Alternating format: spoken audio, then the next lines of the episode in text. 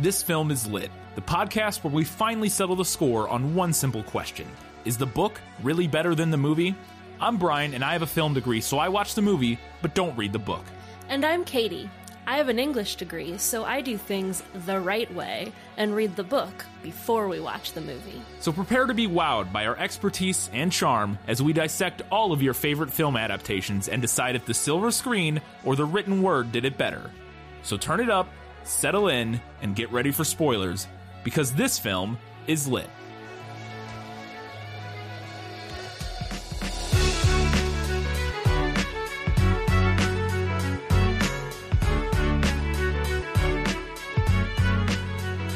The March Sisters come of age in post Civil War America.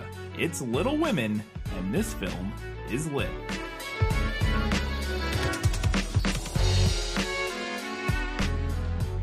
Hello, and welcome back to This Film is Lit, the podcast where we talk about movies that are based on books. On this week's episode, we're talking about 1994's Little Women. Mm-hmm. We mentioned in one of the prequel episodes or the last episode or something that we'll be doing a patron bonus episode where we discuss the 2019 Little Women. Yes. Not like a full Not a breakdown like this breakdown is. like this, but compares comparing differences between the Yeah. 2019 to 1994 version and the books, you know, what they changed, that sort of thing. A more loosely formatted version. But if you are interested in hearing our thoughts on the 2019 version, go check us out on Patreon. If you support us for at least $5 a month, you get access to that, um, as well as all of our other bonus content that we've recorded. Um, and if you support us for $15 a month, you get priority recommendations. But uh, that'll probably be oh, a couple weeks before that comes out. Uh, a week or two Yeah. would be my guess before that. We haven't episode's out. watched it yet. Yeah, we haven't watched it, so it, it won't be out yet. it won't be out yet. We just watched the 1994 one last night, so um, we'll probably watch it this weekend or something. Um, but you can expect that episode, bonus episode, in the next two weeks. Katie, we have every single segment, including Guess Who, which is always hit or miss. We won't have it next week. Can tell you right now. When you find out what our episode is, you'll understand why. But first, let's get right in to let me sum up. Let me explain. No, there is too much. Let me sum up. Set during and after the American Civil War, Little Women follows the four March sisters, Meg, Jo, Beth, and Amy, as they grow up, discover themselves, fall in love, and navigate all of the trials and joys that come with that process. That's also the movie. Yes, I realize it's an incredibly vague summary. Um, this story falls under the genre like slice of life Yes. so it's difficult to succinctly sum up what happens because while there are plenty of overarching themes, Yeah. there's not really an overarching plot. No, there are overarching. There are like plot. There are like narratives that run Yeah. throughout the you know like relationships or whatever, but there aren't. Yes, and there are like character arcs that run throughout the whole thing, but it's not a plot. There's no Right. plot. It's more se. like vignettes. Yeah, it is. And I actually had a note about that that it did remind me of, in a very small way, and obviously very different, of like a Christmas story. Uh-huh. Sort of in the way it's like little vignettes that are Yeah. like their own stories, but then Yeah. it kind of comes together into a bigger story, kind of. And now it's very different in many different ways, but uh, I it, yeah, that kind of vignette style storytelling. All right, the triumphant return. I think it's. I guess it's only been one week since we've had Guess Who because we didn't have it for Jumanji. But Right.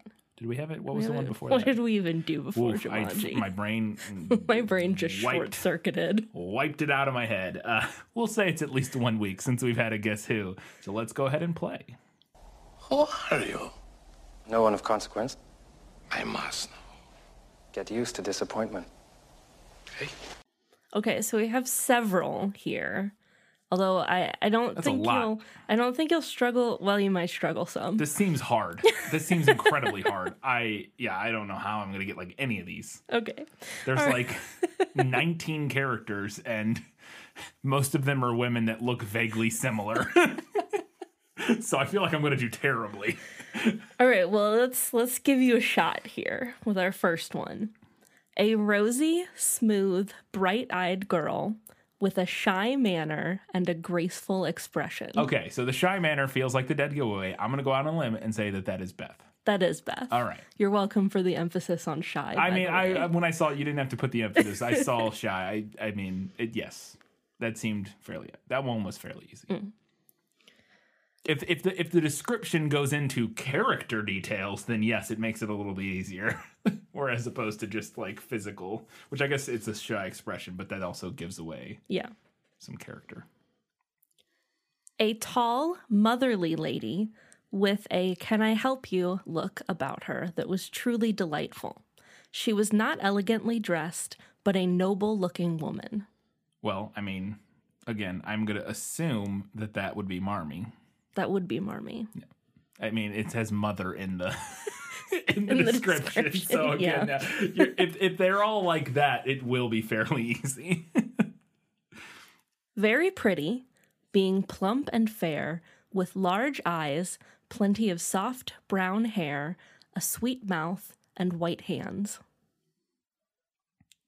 well, brown hair. Uh, there are several. There's two. Um, that would be uh, Jo and Meg. Both have brown hair. Um, very pretty. Now we do know in the book and or in the movie that Amy says that Jo's only good feature was her hair. Right. So it cannot be her because she's very pretty. So uh, Meg would be where I would probably land here. Um, although I still think it probably fits for either of them. If I'm being fair, uh, the white hands doesn't really help anything. To, I I'm gonna go. I'm gonna go out on a limb and using my intuition based on the the the shade thrown by the younger March sister that this is in fact Meg, who is pretty, unlike Jo. It is Meg. Yeah. Yes. And I, when we get to uh, a description of Jo, I think you'll be able to contrast.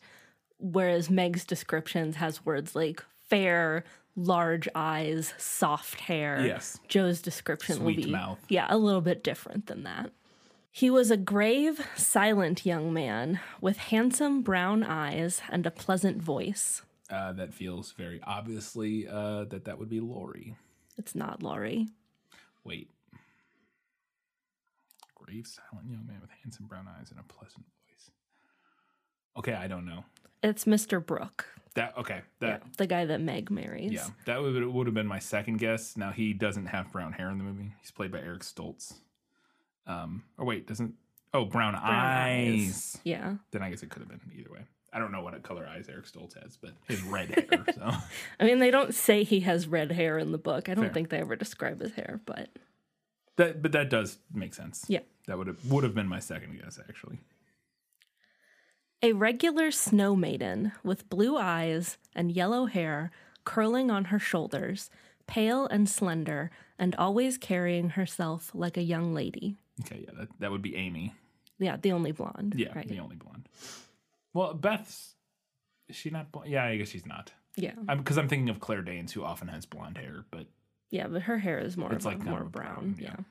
Curly black hair, brown skin, big black eyes, handsome nose, fine teeth, small hands and feet, taller than I am, very polite and altogether jolly. uh, I have no idea who this would be. Um, boy. Oh, I guess this could be. Yeah, yeah, yeah. yeah. Uh, uh, uh, uh, th- this would be Laurie. It is Laurie. Yeah, yeah, yeah. Yeah, it took me a second. Yeah, because I forgot is- that I was wrong. So I was, I forgot that I was wrong about Laurie previously. So I was like, well, it can't be. And then, uh, yeah, yeah, yeah, Yeah, this is Jo's description of what Laurie looks like. yeah. That makes sense. Okay. Well, at first uh, I was thinking it was Jo potentially, and then mm-hmm. when it said taller than I am, and I was like, wait a second. Obviously not, because I know that Jo, narr- or you know, from her mm-hmm. perspective. Somewhat. Okay, cool. Very tall, thin, and brown, and reminded one of a colt. She had a decided mouth, a comical nose, and sharp gray eyes. Well, I would say that this is probably Jo. That is Jo, yeah. You know, I would never have thought it before, but if somebody described Winona Ryder as uh, reminding one of a cult, I wouldn't disagree with them. Yeah. I don't know what it is about Winona Ryder, but I do I don't know if I would disagree with them about that. So good casting in that regard. Okay, last one. Rather stout, with brown hair that tumbled all over his head, a bushy beard, good nose, the kindest eyes I ever saw, and a splendid big voice. His clothes were rusty, his hands were large, and he hadn't really a handsome feature in his face, except his beautiful teeth. Well, I'm assuming this. I know who this is, although he does not have a beard in the movie. Uh, I would say this is probably um, Friedrich. Yeah, Professor Bhaer. Yeah. Yeah. Friedrich, the professor. Um, my th- other thought would have been their father because Mm-hmm. I think he does have a beard He does, yeah. in the movie. Um, but yeah, I, based on the rest of it, the brown hair and um, it's interesting because I would, you know, I, I will say this because I talk about how he doesn't, he's not particularly handsome. Um, Gabriel Byrne, the guy who plays him, is handsome, but he's not like obnoxiously handsome. You know what I mean? Mm-hmm. He's he not doesn't- like a classical handsome guy. yeah, and well, because they talked about we talked about in the prequel how they had they had, they had talked about having um, Hugh Laurie play. No, not Hugh was Laurie. a no. uh, Hugh Grant. Yeah. I am combining Laurie with yeah. Hugh Hugh Grant played uh, Professor Byrne, uh, or not Byrne, uh, Bhaer. Mm-hmm. And now I'm combining all the names. Professor Byrne, which is Gabriel Byrne. Good lord. Yes, uh, they talked about having Hugh Grant play the professor, Mm-hmm. and that he didn't quite fit the part. And I would agree. He's Yeah. too handsome, I think, Yeah. for the role potentially. Cool. I got all of them except one. Yeah, see, I told you. You're right. They were fairly. They were uh, much in the same way that the the the movie um, has very well realized characters because they are such well realized characters. Their descriptions Yeah. you can. Uh, yeah, and the, the very easily. descriptions, and they do include those denotations of characters because their characters are so much more important than what they look like. Right. Yes. Cool. All right. We, I've got so many questions. I was worried the first 10 minutes of this book, or the first 10 minutes in the movie, I had zero questions. I was like, I don't know if I'm going to have anything. And then I had so many questions. so let's get into it. Was that in the book? Nicholas Flamel is the only known maker of the Philosopher's Stone. The what? Honestly, don't you two read? All right. This is something that, this is the, fir- and again, like I said, this is probably 20 minutes into the movie or something because I didn't That's have a anything. good ways in, yeah. I mean, and this happens a lot of times when we're doing this. With was that in the book? I have nothing, and then all of a sudden, because f- for the intro, I don't know, like you get a lot of setting up stuff, and I just don't know enough to know what I should ask about. And then started getting to interesting things, including this little uh, brief moment from the the movie where Amy discusses this trend at her school where all the kids have limes and like trade limes for stuff. And it's very strange and i wanted to know if it was from the book but two and this is almost a lost in adaptation was this a real thing? Uh, and, three i'm very glad to know that kids have always been weird and always had weird things like 'cause I- Yeah. it immediately made me harken back to elementary school and the weird stuff that we would Yeah. trade or collect or like just random like what you know one one week it would be like erasers like cool like like you know erasers that looked like stuff and the next week it would be like paper origami like Yeah. it's always kids that are into weird stuff like it that makes me think of like I'm gonna age us here real quick for anyone who doesn't already know our age. Um, Beanie Babies, yeah because Beanie Babies also call, caused a stir right. at my school, and like we there was a point where we like got in trouble for having them. Yeah. and they would get confiscated. Oh yeah, there all kinds of stuff like that. It was it, there was the whole thing where there was a craze where there was people would play like uh, you remember Pencil Break, the game Pencil Break? Did you guys yeah, ever? Yeah, vaguely. And like you, people, you would get in trouble for taking pencils out to the playground. Yeah. like during recess, like they would like check your pockets for pencils because at least at my school, like stuff like that. Yeah, it's and it's good to know that that's always been the case. Yeah. I mean, I knew that. I, I've known that it's it's always been that way, but it, it was a fun little like, oh, so back then it was limes, okay, or maybe it was, was it? Uh, so this is a thing from the book. Um, there is a trend of it's actually I don't think they specify this in the movie, maybe because they don't want to explain it, but it's actually pickled limes, oh yeah, they, I, I feel was, like they uh, don't say that, but which was like a, a kind of candy, basically, Yeah. at the time. yeah, we actually now that you say that, I um, well pickled i don't know but uh candied lime rinds or skins uh townsend has made those Mm-hmm. Yes. before i watched a video with uh, townsend's doing it Um, so that is from the book, and it was a real thing. Uh, I looked up some recipes before this episode, thinking that we could make pickled limes as like a fun extra thing, but they were all kind of involved. Like there was a lot of like you have to like let them sit and then like take them out and squeeze them and Yeah. then like let them sit again and just boy. like I know, and they all looked kind of gross if I'm being honest. Um, so I think we'll just leave that one in the 1860s. There you go. Uh, so this is another thing with Amy that I thought was really interesting. Very soon after this, well, it's because of the limes actually. Um, she is at school and they catch her with the limes in her desk, and she's reprimanded and and and struck. She gets hit by a switch on the hand, um, and she like comes home from school and she's got this big welt on her hand, and and everybody in her family is outraged.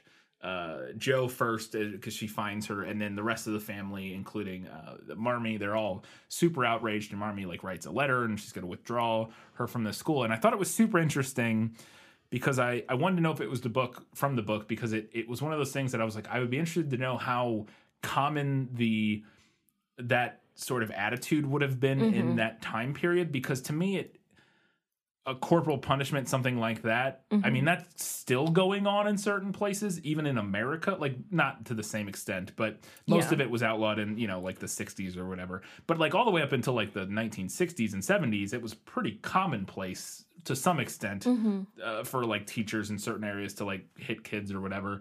Um, and in the movie, they go on this. She goes on this big spiel about how terrible it is and and all this sort of stuff. And it felt like an incredibly. And we we talked about you know sort of the progressive nature of the Alcott family and Louisa May Alcott and and Little Women and all that sort of stuff. But this in particular felt like maybe slightly more progressive than it had any right being potentially. I don't know. That's why I wanted to ask about it. Uh, so this is plays out similarly. Amy does get in trouble for having the limes, and the teacher does strike her.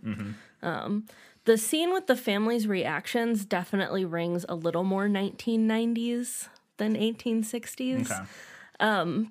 Marmee does say that she doesn't approve of corporal punishment, especially for girls, and she does allow Amy to continue her education at home. She also writes a letter, but the book doesn't tell us what's in it. Yeah. Um, I mean, I don't know. I would have to assume this probably wasn't a super commonly held yeah, I would perspective, think. Yeah.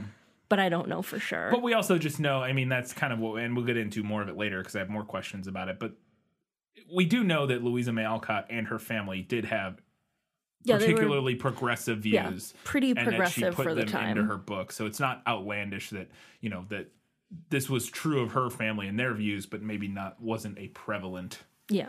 um, sort of attitude in, in the time period. Interesting. Uh, so Amy's a giant brat, and we'll get into it. I know you have a whole so much to get into, and I I feel like I won't disagree with you. This particular moment that I want to talk about was the first like thing with her, and and it made me in particular feel like wow, she's a giant brat. Uh, is when she burns Jo's manuscript, uh, and she throws it in the fire because she's upset that she's upset that Jo uh, is and and Beth or no Jo and Meg I think are going to the opera Yeah. or the the show not the opera. Um Yeah, going to like a they're- play or something. The Laurie is taking Jo and Meg to the theater. yeah and, and, Amy, wants Amy to go. wants to go. and she doesn't get to go. And and, and, and it plays out I, I'm not yeah it totally seems all very realistic to me in terms of like little sibling Mm-hmm. tantrumy type stuff. But she burns her manuscript and it's like woof that's don't do that. That's real. That's not cool. Does that happen in the book That does happen in the book. Yeah, she is mad that she doesn't get to go to the theater, so she burns Jo's manuscript, which is the representation of like many years of work. yeah I disliked this plot point particularly growing up uh, as a writer with younger siblings.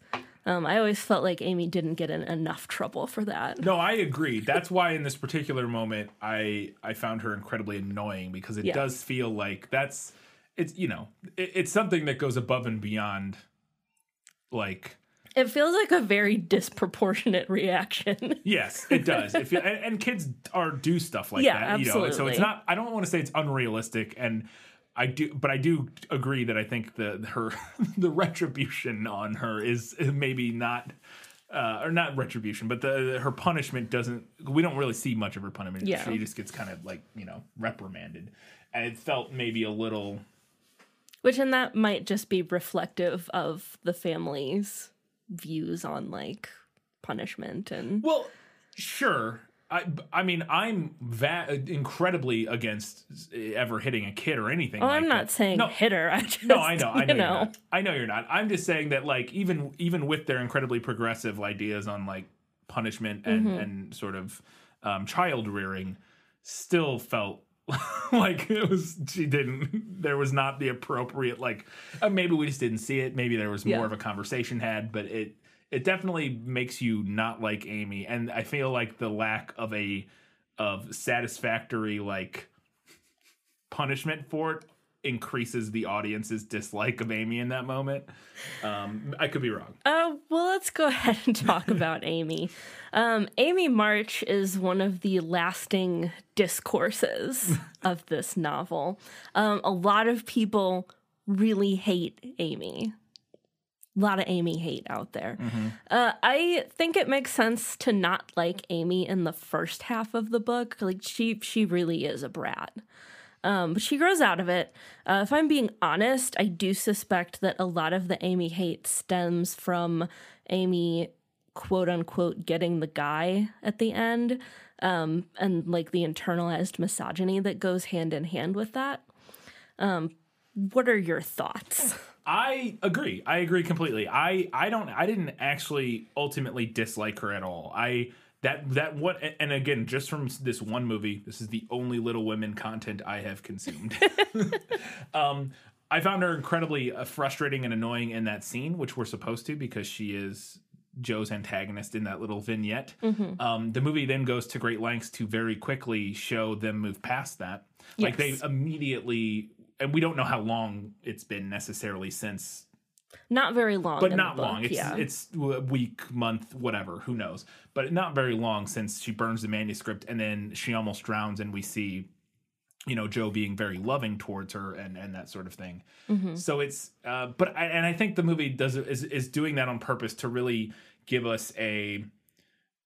I think it's trying to give us a very identifiable and relatable portrayal of like that sibling love where it's like Mm-hmm. literally one moment you hate each other yeah. and you because she goes from I will never talk to you again, I hate you, to the next moment she's like, you know, talking about how much she loves her, and like, and, and that juxtaposition is very intentional.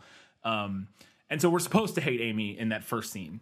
Uh, Like I think that's very clear because Jo is our protagonist. She is our um, point of view character.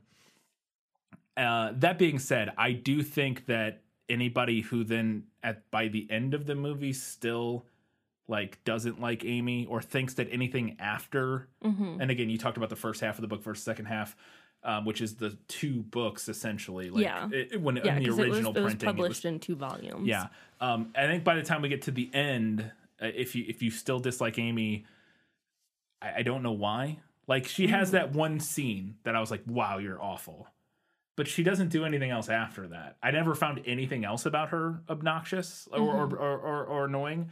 I have issues with her and uh, Laurie's storyline later uh, that we'll talk about.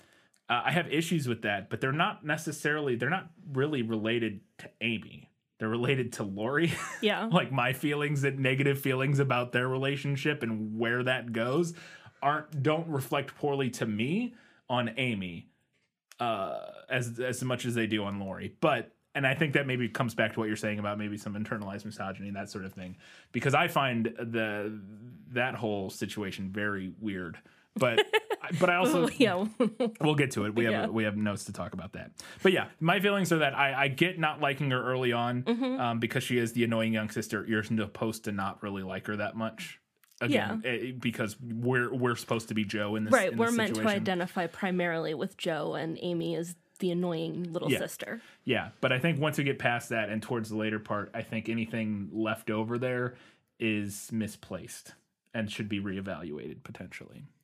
Would There be my there you have it, folks. No, I, I'm not. I am not a Little Women scholar, or I am Neither just- am I. No, I know. I but I mean, I'm like as far from it as possible. I've seen this one movie, so Um, I just want to put out there also that I would really love to conduct a survey on how people feel about Amy cross referenced with birth order.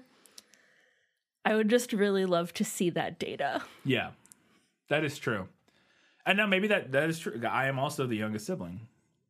That's a fair point. I I, am also the oldest. Think I was ever an annoying sibling? I'm sure I was. You were absolutely, and I'm just going to tell Well- you right now. We were far enough apart that I I we didn't like it was not a similar situation necessarily. Yeah. I mean, I guess it was kind of close, but like eh, my brother that I lived with was eight years older than me, so like it was we didn't really cross. I mean, it was a very different type of situation. I mean, my, my sister's eight years younger than me, Yeah, I guess. and I wanted to murder her a lot growing up. Yeah, that's fair. Love you, Jen. Uh, so we talked about it, but does Amy nearly drown in the frozen pond uh, in the movie? She the they're skating on a, a pond and the ice cracks and Amy falls through and they rush and uh, Laurie and Jo are barely able to save her from. It's a very dramatic fate. scene. Yes. Uh, yes, she does fall through the ice, uh, chasing after them when they go ice skating, uh, and they use a fence post to get her out.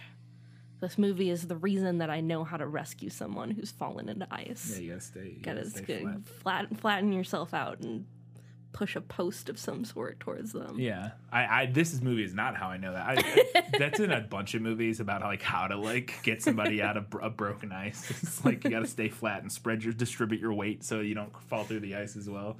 Yeah. Uh, so this we move on, and at one point, um, Meg goes to like some other woman's It's like her coming out yes, party. like her her it's, it's here- a gala event. her here single men. I mean, yeah, that's basically what it was. It's like meat's back on the menu, yeah. Um, and so she's going to this other event and she's like mingling with all the girls as they're preparing for this event. And they're discussing their dresses and stuff, and they're kind of they're all very snobby and they're making fun of Meg for her dress. Yeah, they're all notably wealthier. Yes, they're wealthy, and and in particular, um, also yeah, it's kind of snobby to go along with that. And uh, they're making fun of her dress and stuff. And she she talks about how uh, they they talk about how she doesn't wear silk um, because of basically two reasons. Kind of about how a lot of it is produced by slave labor, and then also the stuff that is in China. She also goes into a tangent about child Like, yeah, like- exploitation and labor and stuff like that. Um, and that in particular to me, the child exploitation thing felt particularly like a modern ad. Mm-hmm. Like, because they, we, we do know that uh, the Alcotts were abolitionists and against slavery and all that sort of stuff. So that the whole, like, being opposed to slavery and, like, um, maybe not wanting to consume products that were the result of slave labor, I would make potentially track to me. Like I could buy that, but the child labor thing, like child labor laws, took a lot longer to come around, and like I don't know how much of that. Was, I don't know. That felt like a particularly modern ad, and so I wanted to know if that all of that stuff was from the book. Um, that's definitely a movie edition. Uh, in the book, they, I mean, they have a few old silk dresses. The girls all pretty frequently covet silk dresses. Meg, at one point, actually buys some silk and then regrets it, but because it was so expensive. Oh. They don't wear silk because they're poor. I mean, I, Not for I, moral reasons. yeah, I agree with you that that feels like a natural extension of like who this family Yeah, is. it doesn't not track. Yeah, but it's definitely not in the book. Okay. There's uh, uh, at this this this big gala event there uh, at this house. There's a the introductory like shot of this is a, a shot uh, of the camera like panning down um, this big grand stairwell, and at the top level there's a kid with some maids, and he spits something out of his mouth, and I was like, what? and then the camera goes down further, and then there's two more kids, and they have big bunches of grapes, and they're pulling grapes off and throwing them off the stairs. And I was so confused by this that I had to assume it was from the book, that it was some weird little detail that they included from the book, so I have to know. I mean, that's something the movie added. I don't remember anything about that being in the book. it's so strange to me because it would be one thing if there were just two little kids throwing grapes off of the stairs at Yeah. people, sure, fine. But that it's two different groups, and one of those groups has adults who are seemingly encouraging it, made it feel like it must be some weird tradition or something. You know what I mean? Like it felt like it must be like the lines thing or something. I don't know. I was like, well, why are these maids there like laughing about this kid spitting grapes at people, and then these other kids in a different other different kids are also throwing grapes? I mean, uh, I think the I think the kids is just, I think that's just supposed to be like a detail of like oh they're at a party and Right. they're bored. Sure. Um, I would get that if it was one group of kids just throwing grapes off about uh, off the stairs, but the two different There's, separate. there's a lot of a lot of detail there. Yeah, I it agree. makes it weird to me, and I'm sure I'm overthinking it. But it's just something about there being two groups of kids, and then the other group having adults with them. Also, I don't know. I kind of love that the maids are in the background, like, yeah, pelt those rich jerks with grapes. I don't dislike it. It just confused me thoroughly and made me feel like I was missing a reference or something. You know what I mean? I felt like this Yeah. must be. So, it's like throwing rice at like a wedding or something. Like it felt like it must. Like we throw grapes at uh, young ladies coming out parties. Like that's what we do. I Well, don't know. If we've got, if we have any historical experts listening who can tell us if that was a thing, I feel like it wasn't probably. no, probably not. but who knows? I don't know. Well, and then the thing that drove me even more crazy is then the camera gets to the bottom of the stairs and all the people are standing down there and none of them are looking up like, hey, why are we getting hit with grapes? Maybe they were all had really bad aim. Uh, yeah, it's, I guess the it's grapes possible. were missing I guess it's every possible. time. So at this party, uh, after she's made to feel bad about uh, her her sort of um, Her uh, stature. And, yes, and her more plain, you know, Mm-hmm. dress. Uh, Meg ends up wearing. Uh, they they put her in a like a, a fancy silk dress and like Yeah, they, like- a corset. Give They her a like dress her up like yeah. Yeah. I mean, we miss the makeover scene. Yeah, we don't get the makeover scene, but they give her like a big make. You know, she she's she Yeah. looks all fancy and Ooh, I bet there's a makeover scene in the 2019 version. I bet there I bet we get that makeover scene. There you go. Um, and Laurie is also at this party, and he shows up, and he is a big jerk uh, Yes. to to Meg about this. Like he comes over, and he's very judgmental, and um, you know, he basically calling her out for being like, imp- like. Uh, I don't. Even, I'm, I'm trying to think of the right word for it, but like of of, of, of showing off too much skin, and like she, he's like very um sh- uh, shames her and stuff like that, and I was like, oh, gross. Because up till this point, I very much liked Laurie. He's like a very uh, endearing character, and I found this incredibly off-putting. and now, that being said, it, it, I I don't think it's necessarily out of character because he can still be a very like a relatively progressive, cool person, but it is also still the 1800s, and people Yeah. like have weird opinions about things, uh, and so it didn't feel out of character necessarily, but it did make me dislike him a little bit more. He does apologize immediately afterwards for for saying this stuff to her, but he does still say it. Uh, is that whole conversation from the book? Yeah, that scene plays out very similarly. Um, they dress her up, and he is weirdly and grossly furious about it, Yeah. and then apologizes. Okay. Didn't like it. Didn't like it either in either the book or the movie. Uh, later on, we have uh, actually right after that party, Meg gets home and she's discussing the party with Jo and her mom, and they're talking about it, and they have this discussion about how Jo's all furious that you know all, the men were uh, sort of like people were um, uh, gossiping about Meg and Laurie and like because you know what she was wearing and, and like judging her for like drink you know like basically they have this whole big discussion about how women are judged unfairly for their actions or not necessarily unfairly but are judged very severely for their actions whereas men at this time aren't um, you know they can get away with pretty much whatever they want and it's just sort of seen as like just that's how men act, blah blah blah. But if women do it, then they they're judged very harshly. And they had this whole big conversation. Marmee kind of explains to them um, that you know, yeah, that's how it works, and it's unfortunate uh, and it's nonsense, but that's just kind of how the world works. But that she also um, wants her daughters to be valued not just for like their looks and stuff, but their mind and their moral courage and all this sort of stuff. It's like this big long, you know, very like mortally deep like conversation, and it felt par- elements of it to me felt particularly modern ish Mm-hmm. a little bit uh, to some extent. And I was wondering how much of that was from the book. Um, it's not from the book, but it is an update to Marmee's character that tracks with who she is in the book. Okay. Yeah, I don't disagree. I, it didn't feel completely out of. It didn't feel like this felt more reasonable and made more sense to me than their complete outrage at, um, like Amy being struck. Like that felt a little more like modern insert than Mm-hmm. yeah, this. yeah, for sure. Um, and the same with uh, the silk thing that we talked about. I, I, I think this one didn't feel. It definitely felt like it tracked and uh, with sort of their character. I, I the other thing that I thought is that it is also a little dated.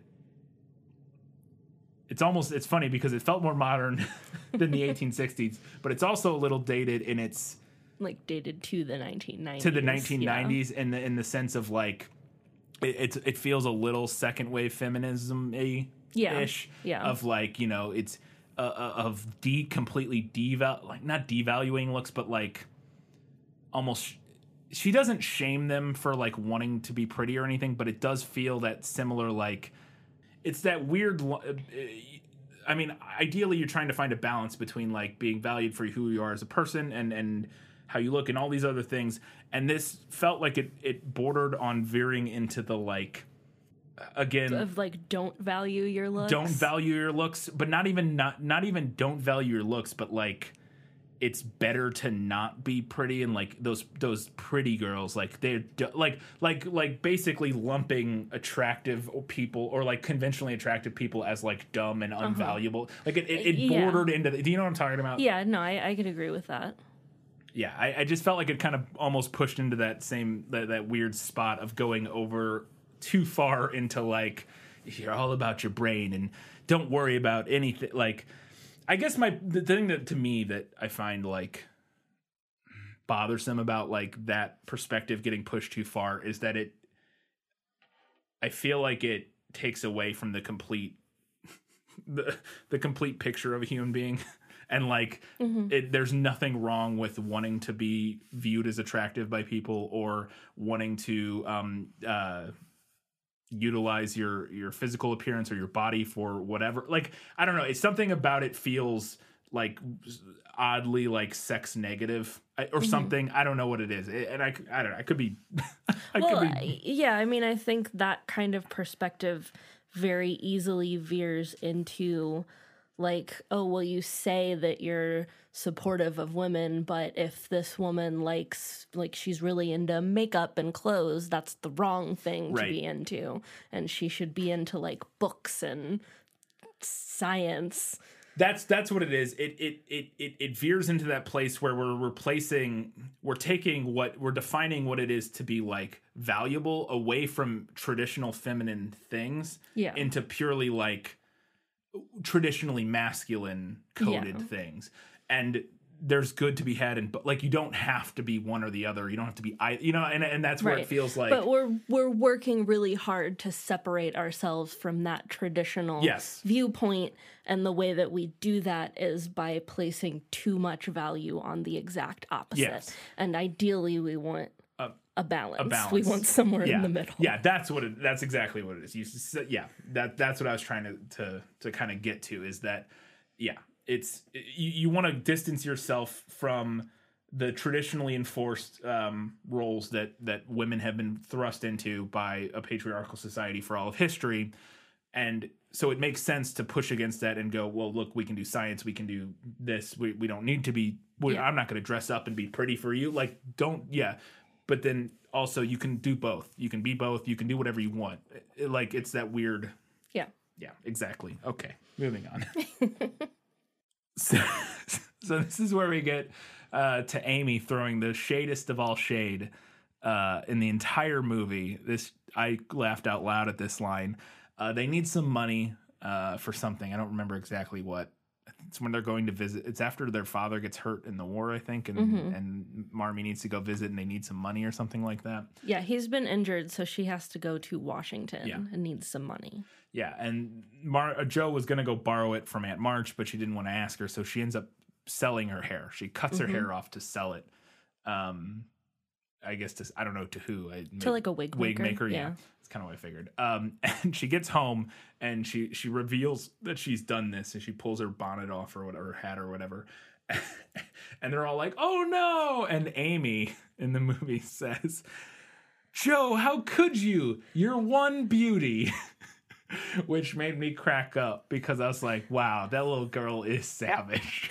Just, I was like, "Calm down. It's Winona Ryder. It's not her one beauty." all right. I just wanted to know if that line was from the book because it was so mean. Uh, Again, unintentionally mean. But So it is in the book, um, although we don't actually know who says it in the book. Oh. We get like a couple lines of reaction, Oh, but the so book doesn't specify like who, says said what. Yeah. Um, and this is such a funny thing to me because even though it is, like I said, directly from the book, the idea that that wig is Winona Ryder's one beauty Yeah. makes it translate so poorly. Yeah. Yeah, it really does. Uh, it's so funny. Yeah. Yeah. I mean, the bob is not particularly flattering. I think she looks fine. I- she looks fine in that first scene. Later on, when she has it in like a headband, it looks kind of Uh, I. Yeah. I thought it looked fine in general, but uh, that scene cracked me up. Uh, so Beth comes down with scarlet fever because she's so giving. She's been spending this time, her time, uh, bringing food to a uh, a poor family, like German family, I yeah, believe, the that- Hummels. uh, who are like Who are like the the Marshes are supposed to be poor, but the Hummels are like really poor. Oh, yeah. they're like living in squalor, yeah, poor. They like live in like a one room Yeah. shack in the woods and like don't have food. Yeah. The the, the marshes are fine, like relatively speaking. Um and they uh she's been bringing them food and stuff like that uh because she's that's kind of Beth's character. She's very she's a very tender-hearted person. She's very giving and um uh, very empathetic and that sort of thing. Um and she ends up catching scarlet fever from this baby uh, of this family, um, and it almost kills her. Uh, and uh, Marmee comes home in the movie from she again she was away in Washington. She ends up coming home, and uh, when she gets there, the doctors are like, "We can't do anything." But then Marmee's like, "Bucket of vinegar." Stick it on her feet. We'll get rid of this fever or draw it out of her head or whatever. And I was like, all right. And it annoyed me a little bit that they like threw in that it's a it's a standard movie thing of like uh, the doctors with their medicine they don't know what they're doing you know we need some good old fashioned uh a home remedy. yeah home remedies and and um the, you know yeah it just i don't that kind of stuff drives me crazy um so i didn't particularly like that and i wanted to know if it was from the book It's Because it ends in- up no, working. It's not in the book. yeah sorry it's not in the book Not in the book. Um, in the book, Beth's fever breaks just before Marmee gets there. okay Um, i would have preferred that I mean, to be fair, in this time period, whatever the doctors were gonna do was Yes. probably also Well, he was gonna bleed her, so yeah, yeah, he was gonna like put No. leeches on her or whatever. I, I don't disagree that in this period it, I, they're all about as good as anything, and and the fact like her not her you know them not bleeding her and just this is probably this good. better, yeah. uh, that is not that is accurate, and it's it's one of the reasons that homeopathy was like successful back in the day, is, was or was seen as a successful treatment back in the day. Is because drinking water and doing nothing else is vastly superior to bleeding people and putting leeches on them. So homeopathy actually like was a better treatment because you weren't doing anything. It's fine. Uh, does Laurie propose to Jo? And does Jo refuse? Yes and yes. I mean, I assume this felt like a big, would be It's a a, big it's a- change. It's a big. Oh yeah, that would be a really big change. yeah, Um. Yeah. This is a, a big moment. Yeah. In the story. Yeah, absolutely.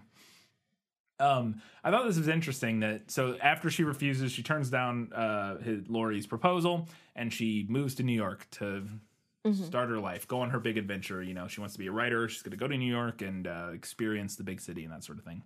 And she ends up running. And this is where she meets uh, Friedrich, the professor, and they're having a conversation at one point and they're talking about uh, their, their upbringing and she talks about how her parents were transcendentalists uh, and this is something we discussed very briefly in the prequel episode that louisa may alcott's parents were in fact particularly her father uh, was part of this transcendentalist group and you know ran around with all the big transcendentalists of the time.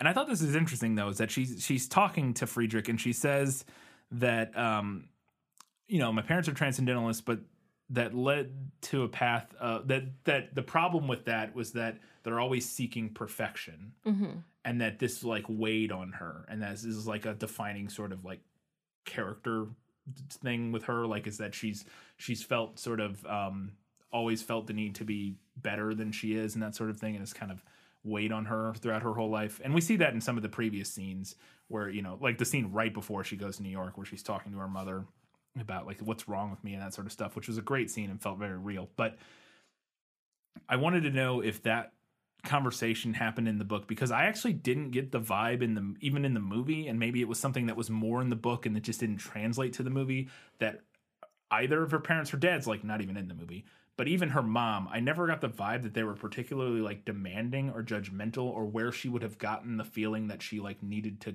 be perfect or anything like that. I didn't get that vibe so I was confused by that scene a little bit. So in the book, uh, that conversation, that specific conversation, doesn't really happen. Um, she never talks about her parents being transcendentalists in the book. That seems to me like the movie is further conflating the Marches and the Alcotts. Uh, I will say that in the book, there's more focus on the girls improving themselves, like via sacrifice, being charitable, um, controlling their tempers, etc. But there's also never a vibe of the parents being demanding or judgmental about it. yeah There's actually a scene in the book where Jo talks to Marmee about struggling with her temper and like like lashing out and like saying something without thinking about it. Um, and Marmee responds to that by telling Jo that she also struggles with her temper and what she does to help control that. Uh, it's a moment of genuinely good parenting as well as something that humanizes Marmee in a way that mothers in fiction don't often get to be humanized. Yeah, yeah, that's interesting because yeah, it just it, I, that makes sense and that tracks with what we see to me of mm-hmm. Marmee in the movie would would be more in line with her parenting style, and it just so, so something about that particular conversation in the movie felt a little off. Mm-hmm. Like it didn't feel like it it tracked that. Yeah, I was like, I, I never got the vibe that that they were demanding or like you know that they, they were looking for perfection from you or something like that. I don't know. It felt weird because her even in the scene previous to this where Marmee talks about how she's always messing up and making mistakes, her mom is incredibly like understanding and supportive. Yeah. And, and it isn't like, yeah, you're right. You you mess up everything. You know, it's it's so I, I was like, what is it? All right, all right. Eh. I mean, to be fair, you can still have that perception as you could, you know, it's perfectly realistic for a child to feel that perception, even if it's maybe not necessarily the case. She could have still felt that way. Yeah. Even if what we're seeing, you know, from the outside is that that's not really the dynamic that's going on. It's it, it's easy to still feel that way. And and we don't know her relationship with her father, to be fair, like much at all. He's in one scene in the movie, so. So she's been writing a bunch in New York, uh, and she's getting some stories published and that sort of thing. And uh, she shows her work to Friedrich, who's he's a philosopher. Um, he's a, a professor of philosophy from Germany, um, who's now working as like a, a school teacher, essentially, or tutor in New York. Um, um, but he's really into philosophy. He's a very high-minded individual. And he's a little dismissive of Jo's work because she's writing, as you talked about in the prequel episode, at least with Louisa May Alcott, uh, pot burners, Pot boilers. pot boilers, Yeah. which are like pulpy, you know. Sensationalist stuff. Uh, she, at one point, like one of the things he's dismissive of is she's writing a story about vampire that has vampires in it or something Yeah. like that, and so he, you know, it, it like fantasy, uh, that kind of stuff, and he's he's not he's he's more interested in more you know like Shakespeare and, Mm-hmm. and that sort of thing. So, which is funny, I, ironic in its own way, but and maybe that's intentional because you know. Shakespeare Shakespeare was the pot boiler of its time. Yeah. So, uh, but is that from the book? Yes, and it is actually even worse. Oh boy, because it's you know Uh, the movie, in my opinion, actually improves things Yeah. by having his focus be that like he thinks she can do better. Um, still not super great, but in comparison, the book has him deliver what basically amounts to a sermon about how writing that type of story will somehow ruin her. He basically says she'd be better off sweeping the streets if she needs money. And this this might have been the thing that upset me the most in the whole Oh, book. I can absolutely see why. Yeah. I mean, there were other upsetting things, but this might have been the thing that like really got me. That like the idea that some art is inherently trash and Yeah. is somehow harmful just by existing. Like I know this is coming from a teetotaler in the 1860s, Yeah. but like, come on, Yeah. come on, man! It was like a truly awful portion of the book. Well, he's not a teetotaler. No, but Louisa May Alcott. Yeah, but. I don't think she thought that. Did she? I don't think I he's don't voicing her perspective. I think because she. I- No, I, I actually think that But then Jo ends up like agreeing with him. And she stops writing that stuff and feels guilty for having Okay. profited off this of is maybe where the, the movie does it better in that regard, in the sense that I, that's not the vibe I get from the movie necessarily. And it, it's like you said, I think he's going a different direction in the movie with his criticism, where it's Yeah. more of you're capable of more than this writing versus this is. He does have that at first, and it's what I found most off-putting about him is his sort of dismissive Yeah. um, sort of infantilizing attitude towards, uh, you know, th- this uh, like sort of genre writing essentially. Yeah. Um, and, and, and yeah, I did find that in- off-putting, but the movie does go get to a point, and I have more to talk about it here um, very shortly, so we'll get into it more. But I think the movie changes that dynamic in the way he discusses her writing with her that maybe makes it feel less like she's giving it up because she also agrees with him that it's like not worthy and mm-hmm. more so that she just finds something else that she thinks is more important to write. Yeah. You know what I mean? And? I mean, Like- I think it's a tough call on like what the message Right, is. yeah. Especially in the book, because we know that Louisa May Alcott also wrote this type That's of what stuff. I'm that's what I'm saying, yeah. but the way that it pans out with Jo ending up like agreeing and feeling bad about it and stopping writing genre fiction. And, and maybe, I fair. mean, maybe Alcott was like, okay, this is a children's book, therefore I have to moralize. Maybe we could bring that kind of aspect into it. I don't know. It like it's a tough call to say, and I I am not by any stretch of the means an expert on either this author or that like time period of writing. Yeah.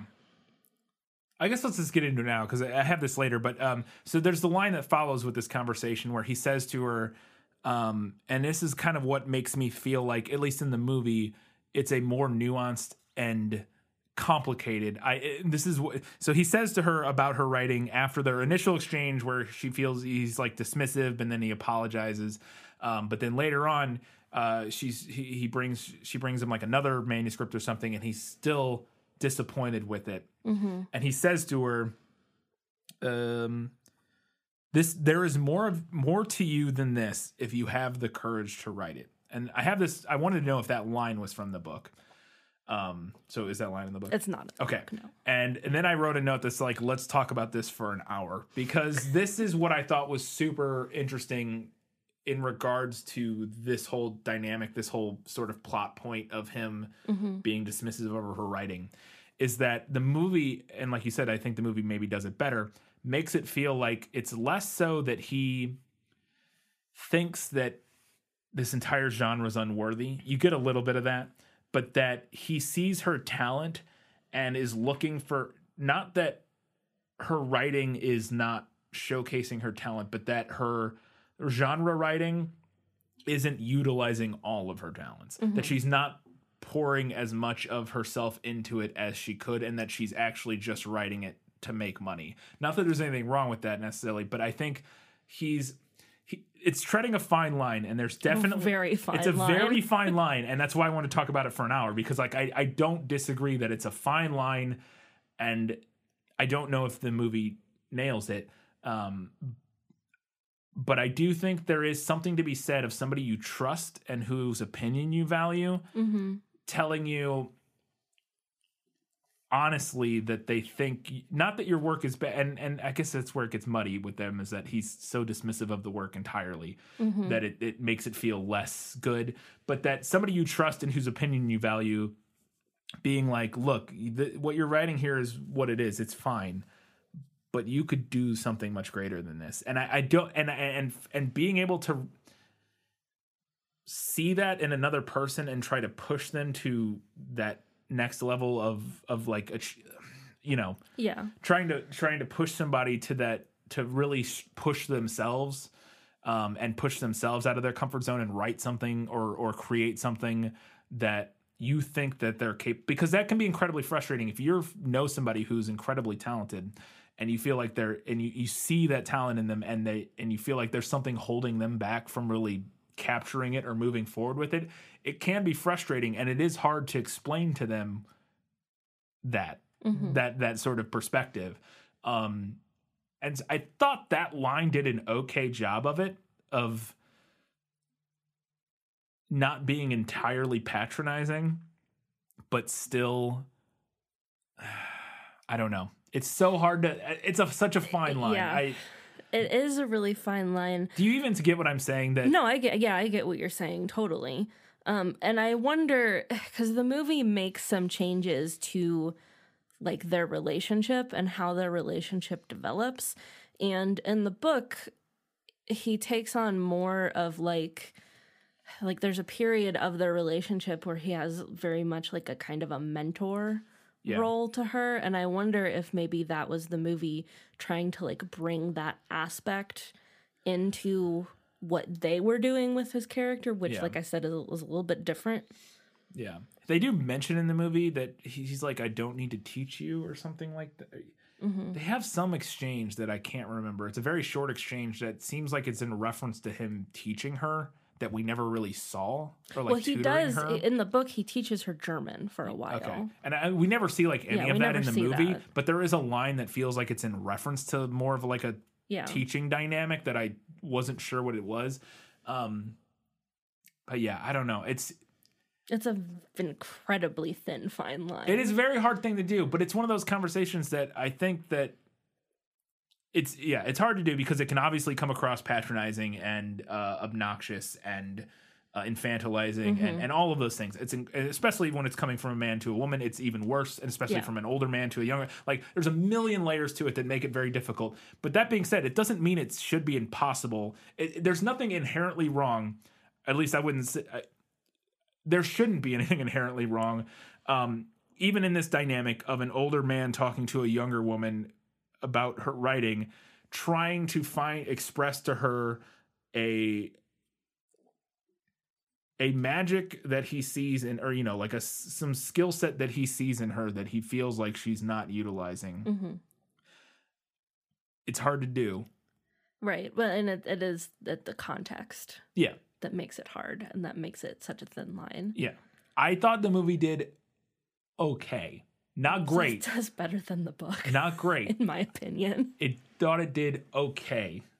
Um and and i think that particular simplicity of that one line yeah. and the way he delivered it i thought did a pretty good job of it like sort of making it work without feeling terrible. Because that would have it would have been easy for that that dynamic of their relationship to compute completely ruin their ruin their relationship for me like for me at least like that Yeah. could have been very easy for that weird dynamic between them to like make me not like them together at all and no no i agree and it didn't like Yeah. it, it got uh, yeah it i its- think like major props to the script writers yeah for exercising restraint there Yeah. i think and simplicity and also to the actor Yeah, yeah, I, I think so. Yeah, yeah, because I thought it was like uh, that could have been terrible, and it wasn't. And I still like them together ish. A little, you know, like they still uh, it still makes sense. Could have It been worse. Could have been could have been worse. could have been worse. Uh, speaking of their relationship, after the first time he is sort of uh, insulting to her writing, uh, he decides to make it up to her by taking her to an opera, uh, and they go sit up in the wings of the opera, and it's in Italian or whatever. Um, and and Friedrich, maybe it's German, I don't know. Friedrich translates the opera as they're singing it he, by whispering it into Jo's ear, uh, and that is a that is a baller move. That is some A plus game, and I wanted to know if that was from the book. it's not from the book Uh, I agree, though, that movie Friedrichs got game. I mean, whispering the translation of an Italian opera into a woman's ear or into, you know, your partner's, uh, the person you're at the opera with ear. I mean, that would get it done. For That me. is, that uh, would that would work for me. real solid move. That's all I'm gonna say. all right, it's time to talk about Laurie and Amy. we mentioned it earlier, uh, and it's it's time to get into it. Does Laurie go lusting after Amy in the book? Now, uh, based on our previous conversation, I would assume that is what exactly what happens. Uh, because I felt that that was a fairly dated um, sort of plot development. Yes. Okay. So here we've arrived at the big controversy. Uh huh. People love to argue about this. This is like the OG ship war. Yeah, it makes total sense. Yeah. Yeah. I mean, I would believe it. What's funny to me is that this discourse really tends to be dominated by the idea that Jo and Laurie should have ended up together. Um, people liked them together, they wanted them to be together, um, rather than maybe focusing on the fact that Laurie gets rejected by one sister and then marries another, and that's like at least a little hinky. That's the part to me that stuck out. And what I said, what made me f- it feel very dated to me is that that feels like something that would happen in the 1800s. Like, that's Yeah. like an, an older thing to like me. it, it's definitely something that hasn't aged well uh, but if i'm being honest i don't know how readers at the time would have felt about it i mean aside from like being mad that their ship sank yeah. but maybe like the idea of him like moving to another sister wouldn't have been that big of a deal i don't know to me, that feels like a thing that happened more often back then. I, Uh-huh. I could be wrong. That's just a purely a perception of like, uh, I don't know. It just seems like something that would have happened. Like, like at least I feel like I've seen that kind of thing in media more from the like period media and stuff like that. You know what I mean?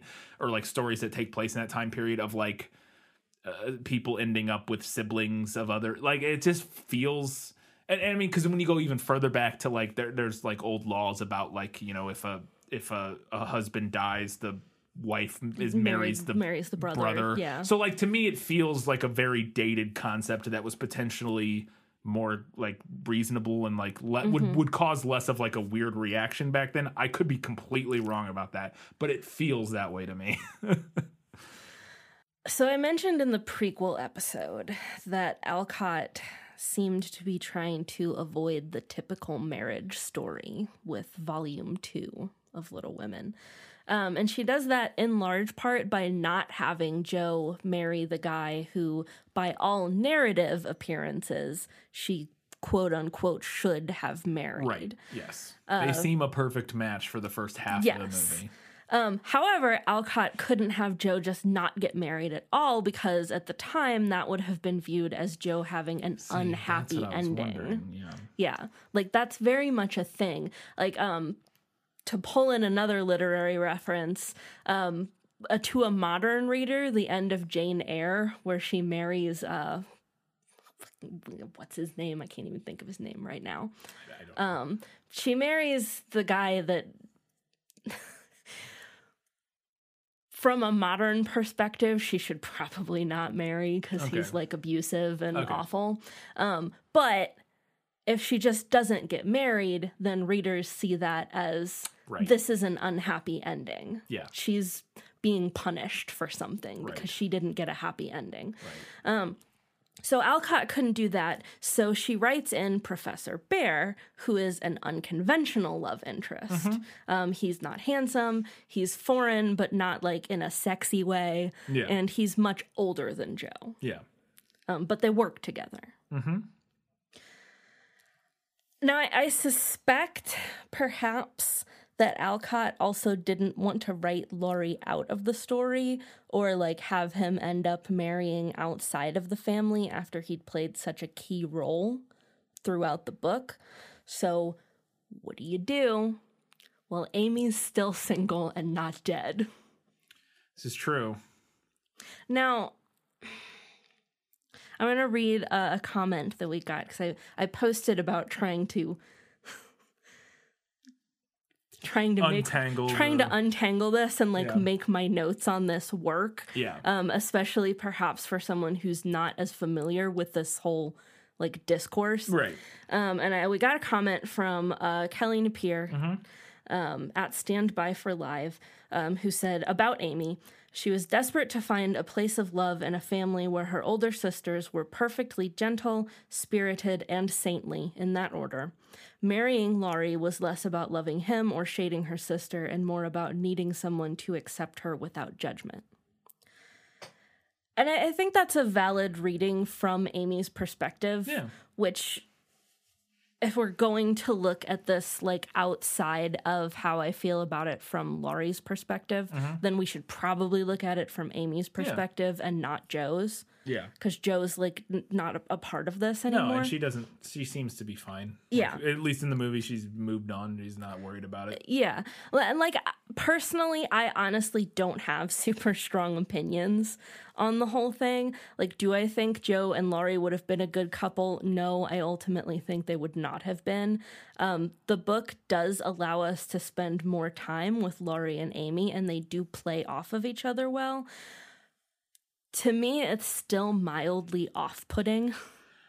I think the movie fails by not giving us more time with them together when she's Yes. not a child. Yes, like absolutely. literally a child because that was the thing that was most off-putting to me is that we uh, he the the little time we get between the two of them when she's not 8 or whatever or I don't know how old she you know when she's not a little kid is um, which is already inherently weird but uh, there's in the movie all we get of them is Laurie being a complete weirdo Yeah. uh, in the movie uh, to her and about Jo and about the whole situation. Uh, in, in particular, this line, which I wanted to know if it was from the book, is after he comes in there. They're like, this is after he first meets her uh, in France or whatever, and then they they kind of go out on a little walk or whatever together. And he's he's very brooding and upset, and you know clearly like he's he's traveling around Europe, kind of sleeping his way around Europe because he's upset and angry or whatever. Um, and he's talking to her, and he says, "I have always known I should be a part of the March family." And the way he says it is very entitled and gross Yeah. and it just feels gross. And that is like all we get of them together. And then essentially, there's a little bit more. That's not all. There's like one other scene. Um, and then he, they end up married, like, and they come mm-hmm. home and they're married. And that's to me what made it not work. Like, made it kind of feel like it shouldn't, didn't work. Is that we only see them together when they're kids, when she's a little kid, and he's seem, you know, again, their their age difference isn't supposed to be that mm, crazy, Right. Their age difference is like five years. it feels weirder in the movie because we have the actress switch and he's the same actor so it feels like they're i don't know it feels like they're like 20 years apart not 20 years but it feels like he's 20 and she's 9 and then she's 16 and he's 30 or so you know what i mean? Like that's what it feels like in the movie when it's not supposed to be that it's but yeah so we don't have enough time with amy and laurie together for me to feel good about their relationship. I totally agree. um, but I do like Laurie, at least in general, other than the handful of scenes after Jo turns him down and he's like a brooding, angry, like pre uh pre Batman mode this was how he Christian prepared Bale. for yeah, the role of It's Batman. like pre Batman mode Christian Bale. Um, I I didn't like that, and I didn't like his attitude in that situation, but. I did like him, and I liked him with Jo, but I also think it made sense for them not to end up together, like you Yeah. said. So I also don't really have strong feelings. I wasn't like s- super upset that she he ends up doesn't end up with Jo. Like I was like, all right, yeah, that makes that works. I mean, I, they're cute together or whatever, but I also they they this is very much like a sort of brotherly sistery vibe. Like I get it. Um, although you could say the same thing about Amy, so it's like eh, it's weird in general. so like, eh, but I, I didn't have strong feelings. I was fine with it. I just think the movie needed more of their when Yeah. she's there more of time with them. yeah, we needed older. more time with them where they're not arguing about the fact that Jo turned him down. Right. In order for their relationship to feel anything less than kind of creepy Yeah. in the movie, Absolutely, which the book does give to us. absolutely. Um, now, Laurie is a huge brat about the whole thing in the book, similarly to in the movie. Um, boy could not handle being rejected, yeah, but yeah. but we do get like more time with them. So Yeah. I think ultimately where it ends up in general works. Them together, uh, her and and the professor together. I also would have been fine with her just not getting married. That would also would have worked for me, but we'll talk a little bit more about that. Anyways, uh, Now, one thing that I, I don't think the movie mentions specifically is that the reason they rush to get married before leaving Europe oh yeah, they don't talk. um, that, is because um, like um, Aunt March and her other she's she's there with another aunt and Mm-hmm. uncle as well in the book are making a big fuss about her leaving with him like unchaperoned. So they're like, "All right, we'll go get married." oh, okay. Now it's perfectly valid for us to travel together. There you go. Interesting. Uh, so Beth, uh, after falling ill with scarlet fever, her health never recovered, uh, similar to Louisa May Alcott. Mm-hmm. Yeah. found out. Um, later in her life, uh, Beth she's, much she's younger. all over this book. yeah, Beth much younger though. Yes. Um, she's she's 18 when she passes away um, from essentially like a heart disease or something uh, caused by the scarlet fever.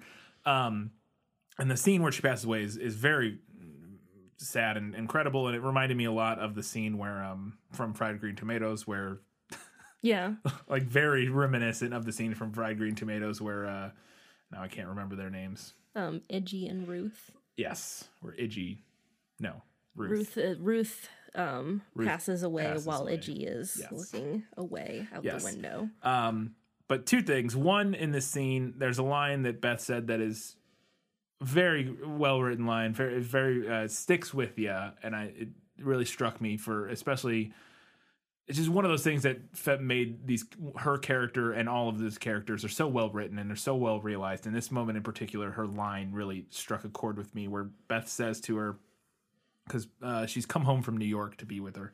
Um, I love being home, but I don't like being left behind. I want to know if that line was from the book or if that was a movie writer. Uh, that was a movie writer. It's There not in the book. Sounded like a movie line to me. Um, no, I will grant you, I did not reread all of Beth's near death chapters, so there could be something similar that I could not find by searching keywords from that exact line. Yeah. Uh, and then in the movie, I, I, there's the wind is rustling outside, and Jo walks over to the window to shut the window. Um, and as she's doing that, and then she comes back, Beth has passed away in those few brief moments, and it's very sad. It's and it, again, it's, speaking of fried green tomatoes, it's kind of reminiscent where she walks to the window. Um, is that how it ha- plays out in the book? Uh, the scene where Beth dies is pretty flowery, um, like you do in classic lit. Uh, it doesn't mention what Jo is doing. I'm going to read a very brief excerpt here. Seldom, except in books, do the dying utter memorable words, see visions, or depart with beatified countenances. And those who have sped many parting souls know that the, mo- the most the end comes as naturally and as simply as sleep. As Beth had hoped, the tide went out easily, and in the dark hour before dawn, on the bosom where she had drawn her first breath, she quietly drew her last, with no farewell but one loving look, one little one little sigh. So the movie actually does give her some uh, memorable words. Yeah. But it's you could it's actually kind of works in the regards because it says seldom except in books. You just translate that to seldom except in the movies, and it works. Um, and it sounds like in the in the in the book she's um, Marmee is there with her, Yeah. and which she's not in the movie. Right. So. Interesting. All right. So this is weird. In the movie, it is very. I had no idea it was this meta. Jo writes the book Little Women, and I was like, wait, wait, wait, wait. Is is the book this meta? Is the book about itself? The writing of itself? it blew my mind. I was like, what? the book is not quite so meta. Okay. Um, shortly after Beth dies, Marmee suggests to Jo that she write something for her family, and she does, and it ended up being pretty successful. We never find out exactly what it is, though. Okay. So the movie is likely just expanding on that So it's a reasonable little reasonable. tidbit. That's a reasonable expansion. Okay. And it also makes it meta. Yeah, it makes it real meta. I was like, wait, what? it really blew my mind. The art is about the art. Yeah. I was like, wait, that's why it's called Little Women. Because the book's called Little Women. But why is that book called? Oh, no. Um, uh, finally, and we already discussed that Jo does in fact marry Friedrich. Um, but I wanted to know if uh, so. This my question isn't so much whether it happens, but in the movie, the final scene, uh, Friedrich drops off the, the manuscript for her book. Or, or the, the printing of her whatever um, and uh, he's under the impression because of what aunt march said or yeah The uh, Hannah, hannah the the the yes the hired help. Yes, that uh, he he thinks that Jo is married um, Laurie, Mm-hmm. uh, and he's walking away, and Jo runs down the lane to him in the rain and confess their feelings, and he proposes to her. Um, is that how that plays out in the book? Um, that scene is very close to what's in Okay. the book. It is. That I wanted to know because that scene in particular in the movie, that particular one scene felt so weird to me. It felt so strangely directed and acted in comparison to the rest of the movie that to me it felt like it was like an addition. Like it felt like they like and I was wondering if maybe this this was like something that wasn't in the book and they like felt like ah we got to add on a scene where she they they get engaged. You know what i mean? Like because it because something about the way it's acted everything about it felt off in comparison and it's maybe it's just uh, maybe it was just me and it was something weird i was feeling but something about everything of how that scene plays out felt wrong not wrong just kind of weird to me. And i was like is this like a, a pickup thing? Like what i don't know it made me feel weird and it didn't feel right um, it still has some nice moments, but in general, I was like, ah, eh. and I wanted to know if it was, and so that that is what. So, uh, so it's pretty close, uh, but it doesn't translate super well Okay. to the movie. Uh, for one main reason, I think. So the way that their relationship develops, I mentioned this earlier, is pretty wildly different from book to movie. What we see in the movie would have been considered very improper, even scandalous. Uh, they spend a lot of time alone together. Right. They're very physically affectionate. yeah, Um, and that just wouldn't have happened Right. in that time period. Um, so what the book does is builds up a friendship between them with a lot of Jo like denying to herself and being unaware that she is in love with him. Um, so she spends a lot of time with him, but within the parameters of friendship, mentorship, etc. The scene with the umbrella is when they're finally open and honest about their feelings for each other. Now, I don't mind necessarily that the movie makes updates to their relationship. yeah, I'm not a stickler for historical accuracy, which I know is going to bug people when we get around to Austen. yeah, Um, for one thing, I know just enough about historical accuracy to get myself into trouble, so I generally just avoid it as a topic. Um, but I, I do think that it's wise for films to update certain aspects of stories to make them relatable and or recognizable to a modern audience. I also really like a lot of the interactions that these two have in the movie that aren't in the book. I like when they're quoting poetry together. I like the scene at the opera. I like the scene where he has like a salon and they're talking about like women getting the vote. yeah, In this case, though, I think what happened is that the movie kind of tries to have it both ways by giving us both an obvious romantic relationship and a confession that's of love true, yeah. scene, and it ends up not really working. yeah. I guess that I does does he have the misconception that she married, Um, like, or do they have that falling out where she leaves and like they end on bad terms? no, they don't have a falling Okay, out. Okay, that's because that's in the movie. That's what they do, which kind of makes it work a little bit, I guess. Is that they kind of have a falling out when Yeah. he's like, you know, being judgmental about her writing and telling her she's capable of more, or whatever, and she ends up having to leave on that note. Um, so they didn't end on great terms, or you know, they didn't leave on great terms. So I think that's what the movie's going for by Yeah, then having yeah. them have this sort of reconfession of love. But yeah. I don't. Yeah, it is interesting. I, I think it makes sense to update it. Yeah. and I think it works pretty well. I just thought that one scene, and again, it's not even what's happening. It's not the dialogue. It's not the script. It's just something about the way the lines are delivered and the way maybe it's cut. To, I don't know. It just gave me this weird, like, uncanny, like the rest of the movie felt so right, and then this feels off. Something about it felt off. Like it did. It felt like mm-hmm. a like a like a reshoot or something. I don't know. It was, I don't it- know. I don't think it was because it it was in the original script. I just or it seemingly would have been in the original script. Yeah, it's interesting. All right, that's it for was that in the book. That, that we covered most of the talking during that part. I got one question for Lost in Adaptation. Just show me the way to get out of here, and I'll be on my way. Was it lost? Yes, yes, and I want to get unlost as soon as possible. This is just I wasn't sure what happened to the family. We get a, a couple lines in the movie about how they seemingly they seem to have money at one point, but now they don't, and I don't know if that's because the father's away at war and like so they're not making money or uh, the uh, Laurie's uh, grandfather or whatever says they were they were one of the great families or something like that, and they have this rather large house in a nice neighbor. You know what I Yeah. mean? Like they're in like the rich part of town, kind of.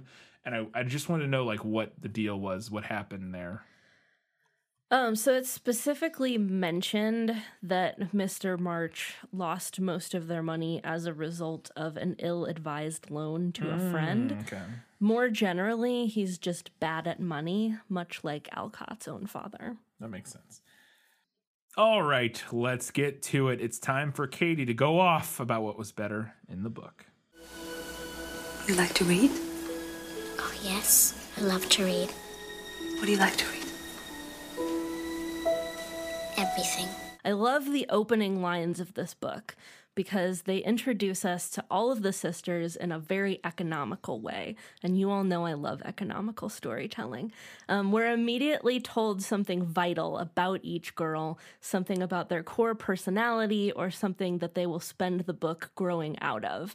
Um, Jo is kind of childish, Meg is materialistic, Amy is spoiled, and Beth is sweet. And that is where we are right off the bat. Christmas won't be Christmas without any presents, grumbled Jo, lying on the rug. It's so dreadful to be poor, sighed Meg, looking down at her old dress. I don't think it's fair that some girls have plenty of pretty things and other girls have nothing at all, added little Amy with an injured sniff. We've got mother and father and each other, Beth said contentedly from her corner. So we know everything we need to know about them Everything right Boom. up front. Done. I mentioned it earlier, but they uh, the characterizations they're like you get it moment one. So this random thing that I had forgotten about in the book, um, I haven't. I had it in my reading notes that I was going to be mad if this wasn't in the movie, and it's not.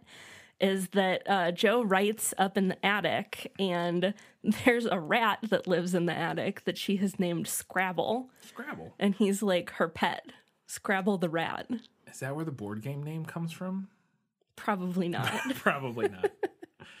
they probably both come from the same like thing though.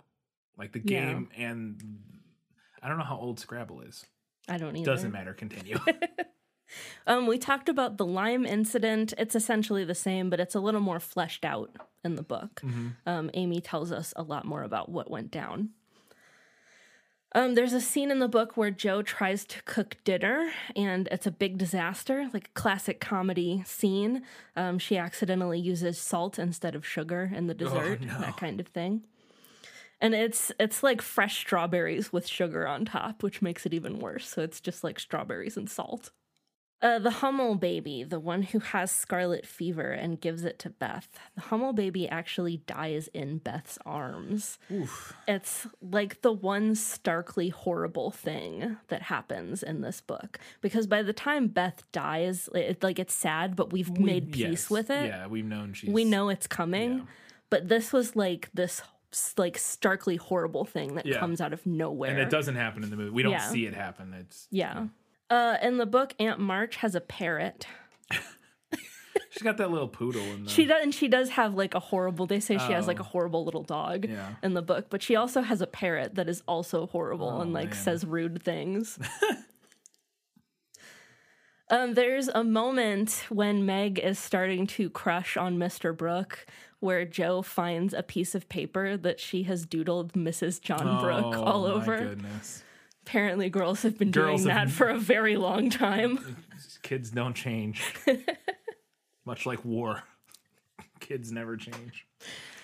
Um, after Mr. Brooke proposes to Meg, there is a scene where Aunt March tells Meg that she's going to cut her out of the will if she's if she accepts him because he's poor, um, which is, I mean, that tracks for Aunt March. Yeah. But the thing that was great about that scene is that Aunt March keeps calling him by different names that rhyme with Rook, and you're not sure if she's doing it on purpose, or purpose not. or on she's like, "You're not going to accept a proposal from that cook man."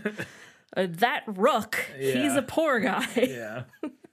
uh, there is um when we when we come back for volume two we have a chapter that like sums up what they've been up to in the the time jump. Um, and amy has been busy trying all of the art to comedic effect. Um, there's one point where she's uh, trying to take like a cast of her foot and she gets it stuck because she doesn't do it right. And then Jo ends up like accidentally injuring her trying to like get the plaster off of her foot. I didn't like that the movie had Laurie and Jo kiss when he proposes to her. I felt like it made it seem like she was into him because she kind of kisses him back. I didn't get that vibe. No, She kind of pulls away. I mean she does, I didn't but get it the made like she- it made me feel like she was more conflicted. I guess that's fair. it. Yeah, that, that could be fair. Yeah. And in the book, she never wants him like at all. Yeah. Which is part of what helps smooth the way for like the the Amy transition. Yeah. Well, see, I because I do think that that is one thing in the movie that it does feel like she's potentially into him. There, it it they much of their relationship is very um sort of brotherly sisterly in the movie, but it's also there are elements that feel sort of more flirtatious in their relationship in the film. Mm-hmm. And, and it feels more like she is like romantically interested in him potentially like a Mm-hmm. little bit at times it seems in the movie there's there's like little moments here and there where it feels like she is um that being said that scene I, like I, it is more conflicted but i do feel like she does it does feel pretty like she does mostly just kind of pull away like like there's Mm-hmm. maybe a hint of like eh, but like in general she's like no no Um, Jo and Marmee also have a conversation about why she and Laurie aren't good for each other in the book. They have like a big long conversation about it um, because they're too alike. she does say that to laurie Yeah, she does a little bit about Yeah. how they're two both stubborn and you know they fight with each other and yeah Uh, the reason in the book that Jo misses out on going to Europe is because she speaks rashly and puts her foot in her mouth around Aunt March. She's like going off about how like um she doesn't ever want to leave home and blah blah blah and Aunt March is like, "Oh, so you say? Guess I'll take Amy then." Um, and then while they are in Europe, I mentioned earlier that it's not just Aunt March that Amy goes with. Yeah. Um, there's another aunt and uncle. Um, and the uncle, when they're in England, tries to pass himself off as British. He like goes and gets his like haircut into the British fashion and like tries to do an accent. There's a lot more comedic moments in this book than there are in the movie. oh all right let's go ahead and find out what was better in the movie My life has taught me one lesson, Hugo, and not the one I thought it would. Happy endings only happen in the movies. I thought it was nice that the movie had the girls deciding to take their breakfast to the Hummels on their own. Um, in the book, uh, Marmee kind of asks them to be charitable, you know, suggests that Yeah. perhaps they could be charitable on Christmas. Um, so I thought that was a nice change. I liked the little scene um, with Jo trying to avoid that dorky looking guy at that Yeah. first dance that Yeah. her and Meg go to. She's like sidestepping to get away from him. Um, and that's the dance where Meg ends up spraining her ankle and Laurie puts snow on it. And then I loved Amy's line when they get home. They're like, oh, Laurie put snow on it. And she's like, with his own hands. Be a little more thirsty, Amy. Um, I liked that Meg overheard the gossip about her and Laurie while at the ball. Um, in the book, it's like she overhears somebody saying that they made a fool of her by dressing her up. Um, so I thought the change to like gossip specifically about like her going after Laurie Yeah. was a good change. Uh, I thought the movie nailed the spirit of Marmee, but I liked that it updated her messages to the girls a little bit. Uh, it's less about being like good and industrious and more about valuing their minds. We talked about it. We went- yeah. Yeah. Uh, the play that they're putting on in the attic when they invite Laurie into their club is actually something that happens in the book much earlier before they're friends with Laurie.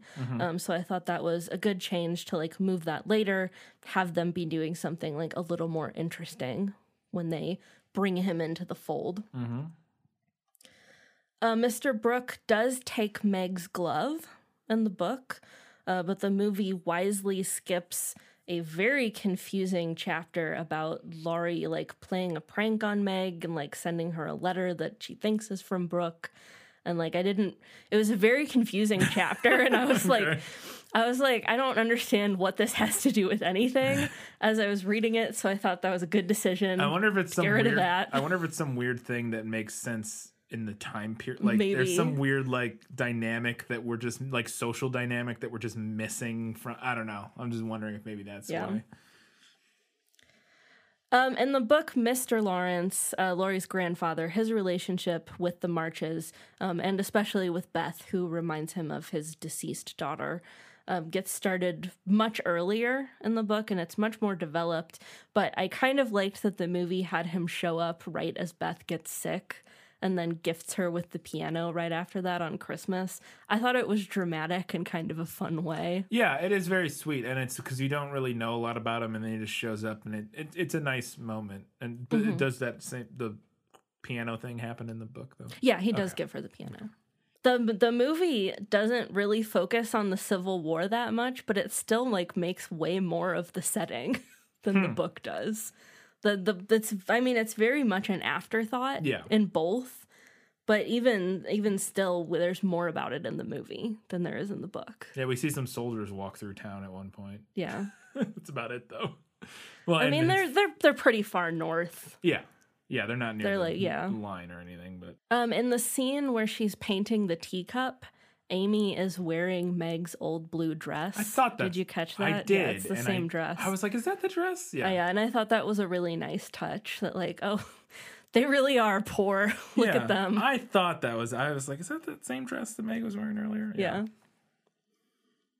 Um, I've mentioned some of it, but just kind of as like a catch-all, there's a lot of random stuff in this book that the movie does away with to give us like a slightly more streamlined Yeah. story.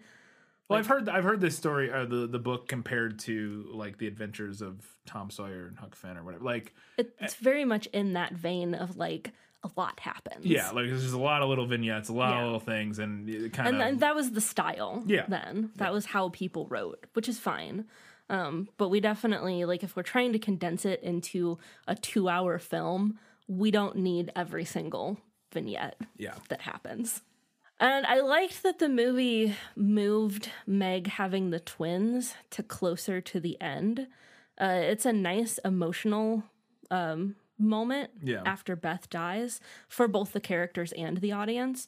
Um, it it also means that we're cutting everything about them being toddlers and what brats they were. It was a dreadful chapter. Um, and what even bigger of a brat John was about Meg not paying enough attention to him, um, which was even even more dreadful chapter.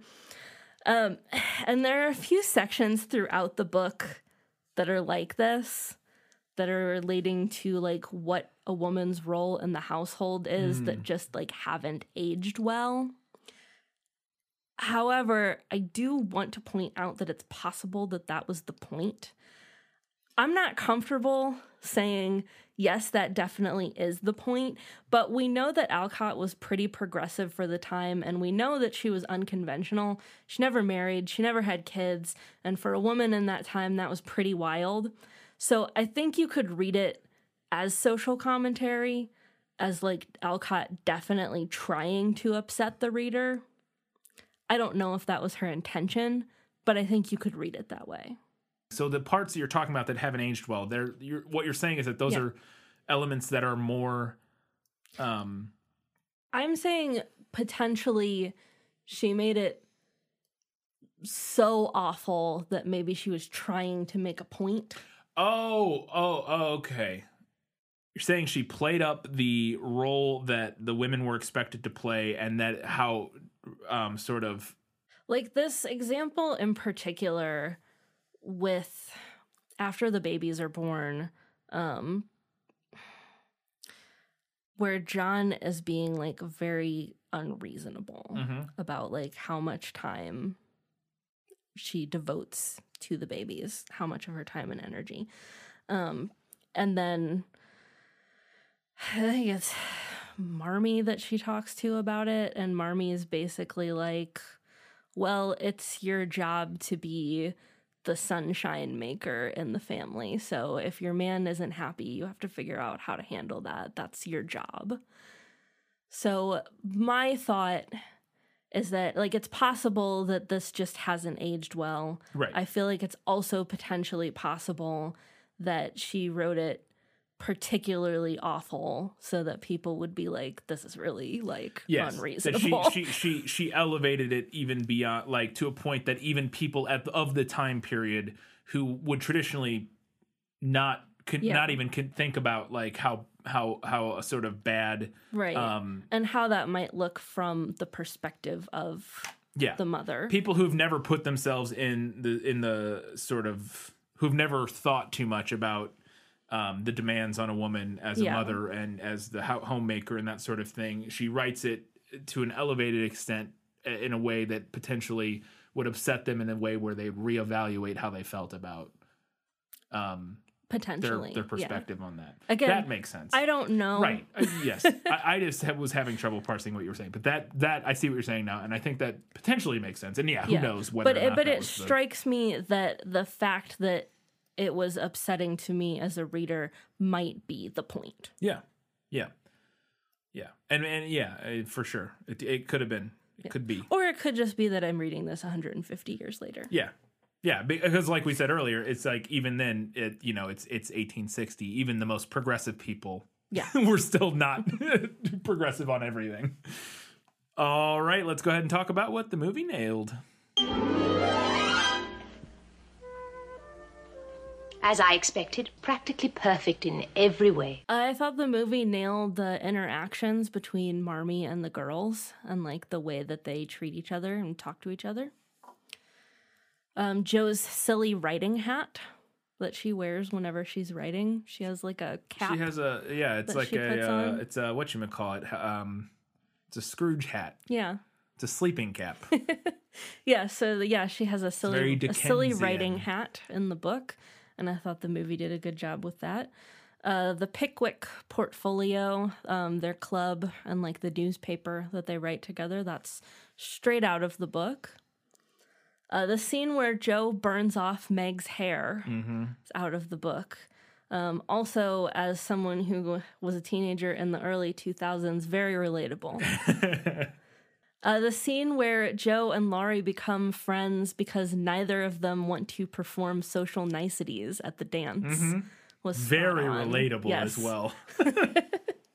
Um, and then Meg twisting her ankle. Yeah.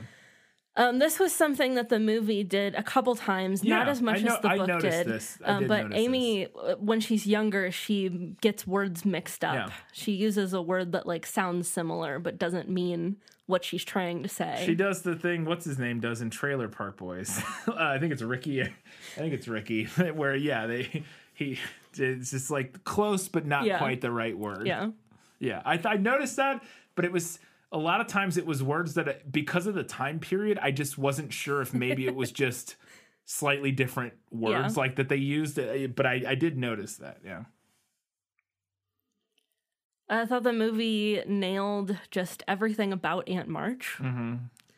When uh, Mr. Brooke and Meg get married, they dance a ring around the married couple. Which, Oh, I, yeah, yeah. which I guess was a thing that was done back then. Yeah. we will not be doing that at our wedding. No. That would make me very It did feel. uncomfortable. I, I mean, you say that it felt a little pagan to me. I was like, It's a this- it's a little yeah, pagan, Yeah, it felt yeah, a little it's a little pagan. There's like there's like flowers and everything, and they're all like in white dresses. Dan- I mean, it felt I felt I was like, what is this? Like it didn't feel overtly Christian to me. or you know, it didn't feel like puritanical 1800s Christian to me, but Uh, and then Aunt March does leave Plumfield House to Jo, and she does open a school. cool. All right, we've got a few odds and ends before we get to the final verdict.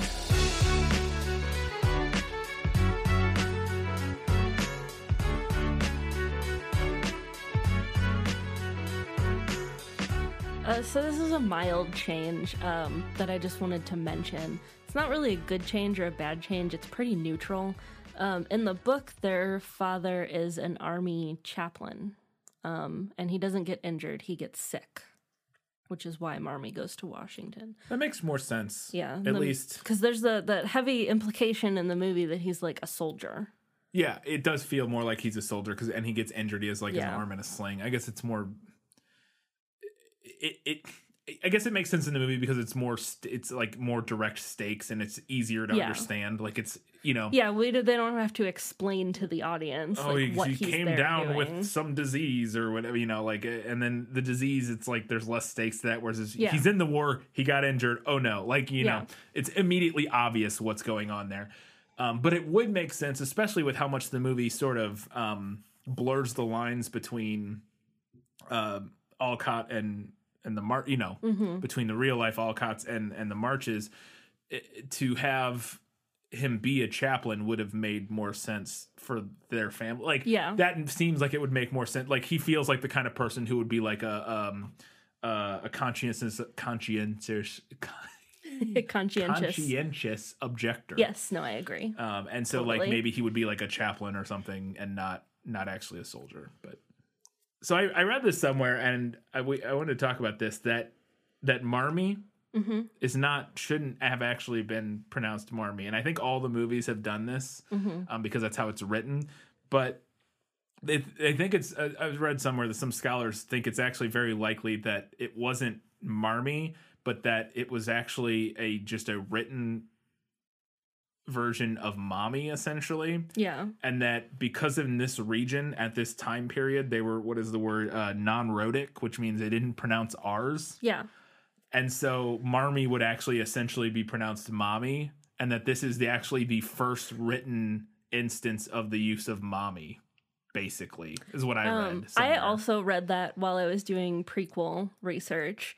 Uh, I didn't include it in my notes, but um, I think that Marmee has just been so like firmly entrenched in our collective Yeah. unconsciousness now that there's no going back. I don't disagree, yeah. But I thought that was interesting, and it, it would be interesting to see a movie where they, because that's another thing is that they don't do a non-rhotic accent in, in the movie Yeah. at all, Yeah. which supposedly that would be accurate again according to I mean, they're from Massachusetts. yeah Right? Yeah.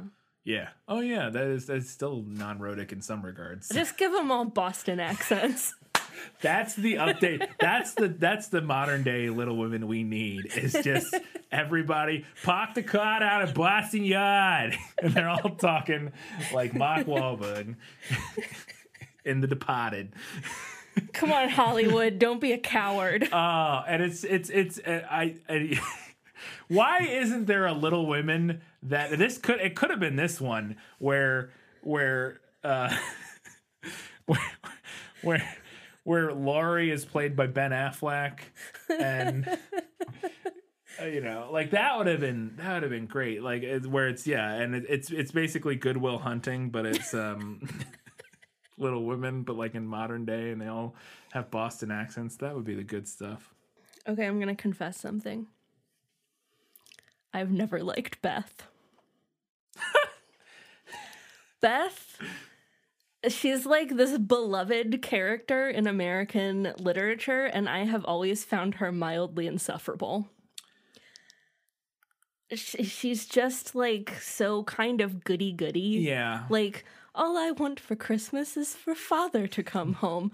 Like, come on, Beth. You're right, making Beth. everyone feel bad for wanting pencils and ribbons. Come on. We have very meager desires here. You got to be over here like, oh, I just want daddy to be alive. Okay. Just, I've just, we also want that. just, never really, You know, I never don't really disagree. jived with Beth. I don't disagree. I like her it's in the movie. It's sad that she dies, but I've never really liked her. I liked her a lot in the movie. I thought Claire Danes did a fantastic job. I think all of her scenes are really well done. I don't necessarily, and I feel like she's less annoying in the movie. But uh, you say that, and I don't necessarily disagree that there is an aspect to her that, that is Yeah. a little like, all right, we get it. You're great. You okay? Go be a nun. Like, we get it. Uh, So I thought it was interesting that and it, it drops off unless I'm misremembering, but that Jo has a voiceover like in it's the beginning like of the movie. very sporadic yeah, throughout it, it reminded me of, of of Twilight in the sense that it's like they started doing it in the beginning of the movie and then like kind of forgot about it maybe. But Jo has a voiceover for elements of it, and, and there are some throughout. It's not. But um, I, I was I just pointed out because I wanted to remember. I wanted to remind myself to see if there is one in the 2019 Mm. version to see because that is very much a thing that is more common in 19 in cinema pre 2008 Yeah. or nine or whatever. Uh, voiceovers were a lot more. They've fallen out of favor more recently. So They're no longer in fashion. no, Uh, the book is third person omniscient, but there are chapters that are basically just Jo writing letters. So a voiceover from that perspective is not a huge stretch. I don't think it doesn't. I think it works fine. I just Yeah. I would be interested to see if they do it in the new one or the newer one. Um, so there is a reference in the movie to Mr. March having had a school that had to close because he admitted a black girl, Mhm, yeah. which is a reference to something that actually happened to Oh. Louisa May Alcott's father. Um, he had a school at one point, and um, a, a lot of people didn't like it because he taught very like unconventionally, Yeah. um, like you do. yeah. Um, but like he did admit a black girl, and that Mhm. was like the straw that broke the camel's back. People would not stand for it. Yeah. Yeah, that was during the scene in the movie where they're the, the That's talk about the, snotty silks rich and the yeah. slavery and and the child child exploitation and stuff like that, and they mentioned that, and that's interesting. I will say this movie is a delightfully cozy film. It is. It really is. Uh, is like the clothes and like the little vignettes, um, and just uh, the way it's shot. Everything about it. It is. It is very cozy. Yeah, I don't know that I would like call this a Christmas movie in the same way that like some movies are Christmas movies, but it works very well Yeah. for the season. It's definitely a holiday type film. Yeah. I mean, it, it, we have scenes that take place throughout the year, but in general, like most other most Yeah. majority of the scenes are like around holiday, winter. There's there are at least two like Christmas There's two Christmas, Christmas scenes, scenes, but- and there's a lot of wintry scenes.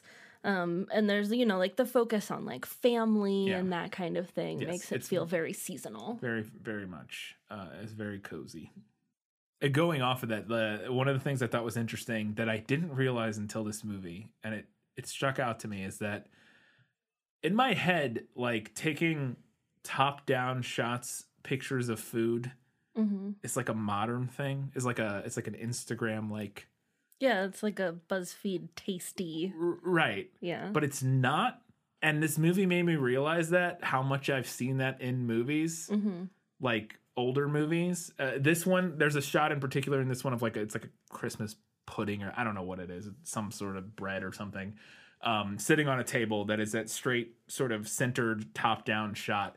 Uh, it reminded me of another one of the same thing in that I always talk about in uh, Princess Bride, I believe, or the Princess Bride that is like the exact same thing um, that I think I talked about in our Princess Bride episode, our very first episode.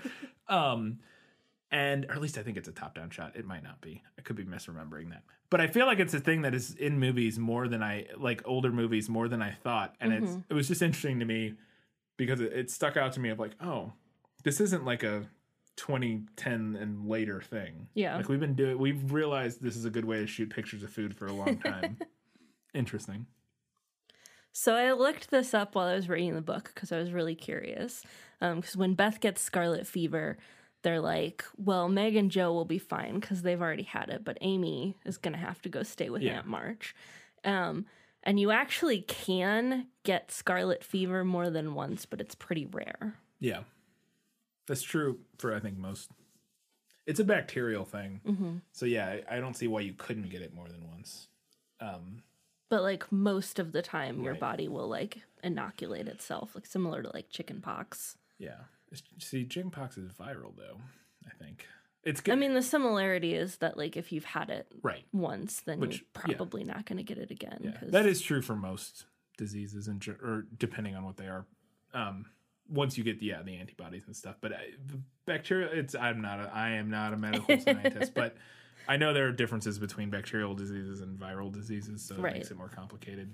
Um, and I know that because I looked it up, and scarlet fever is a bacterial thing, which is also why nobody gets it anymore. Is because we have an- we have um because we wash our hands. well, and we have penicillin. Yeah. like we we came up with antibiotics. they just didn't have them back then. That's why scarlet fever is not a thing anymore. Um, but yeah, it uh, because you can get some. Yeah, there there's fears that you can get COVID multiple times. They don't think Yeah. the immunity lasts forever. It's like potentially a while, but Hey, we could bring scarlet fever back. I'm sure there are people out there working on it. yeah, I mean you could bring it back, but if you get it, you just go take some penicillin and you're fine. But will they take the penicillin though? Yeah, yeah. I will say this: I we talked about Lor- Laurie and Jo earlier, and um, whether or not they make sense together, and I, I think they make a lot of sense together. But I will say that Laurie didn't completely understand Jo. There was one line in the movie, and I don't know if it's from the book, and I guess I should ask this, that he says to her when he's proposing to her. He says to her, um, "You'll never have to write unless you want to."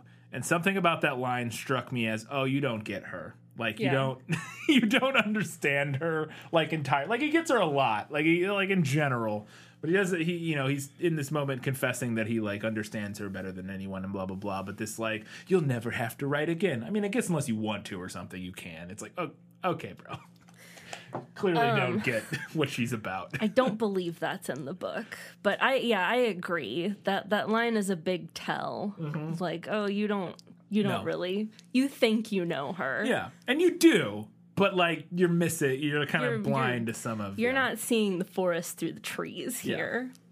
Yep. Uh, this made me laugh in the movie when um, Jo is talking about how badly she wants to go away after Laurie proposes to her, and then Amy is like, "Well, Aunt March is going to Europe," Yeah, and I'm like, "Why would you open like that, Amy? Why would you do this?"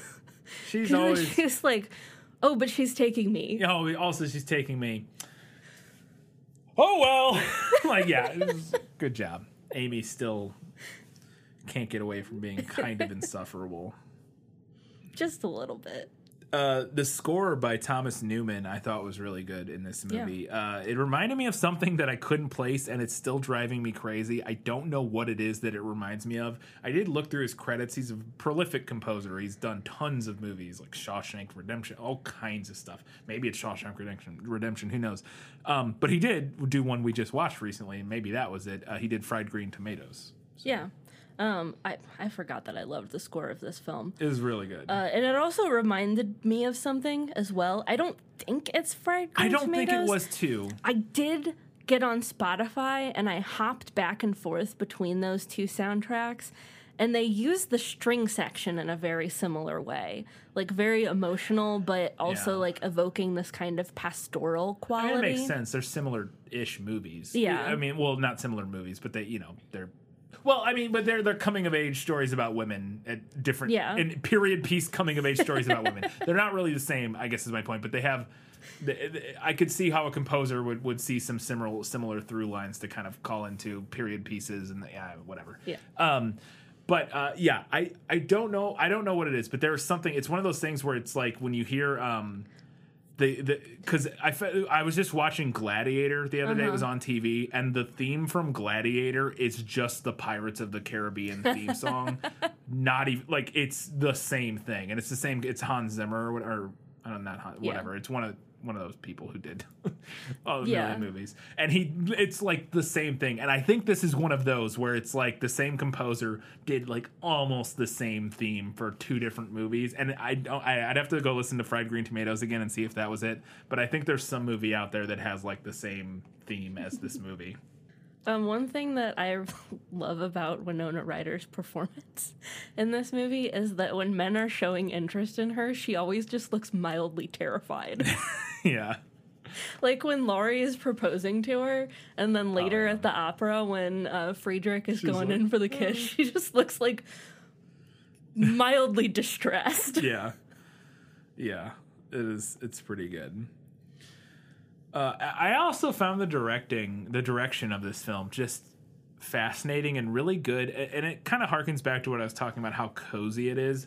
It's really reflected in the direction. There's like a real quiet, quietness and like stillness to the film that works really well for the movie. Um, and it, and I think it was in the prequel we talked about. I think it was Ebert or somebody was talking about how the movie's almost boring, but it isn't Yeah. and I, I really did feel the same way where it, it's almost boring but in a way that feels nice It's quiet Like- but compelling. yeah yeah and it, it has no desire to rush or or do anything particularly like the direction is very restrained. The, the camera never does anything that feels like they're trying to like be creative.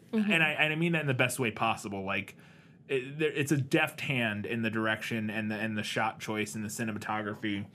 Um and there are some creative flourish moments and the moment that i was when i wrote this line is is there's a, like a, a panning camera move as jo is writing little women essentially in Yeah. the attic or whatever.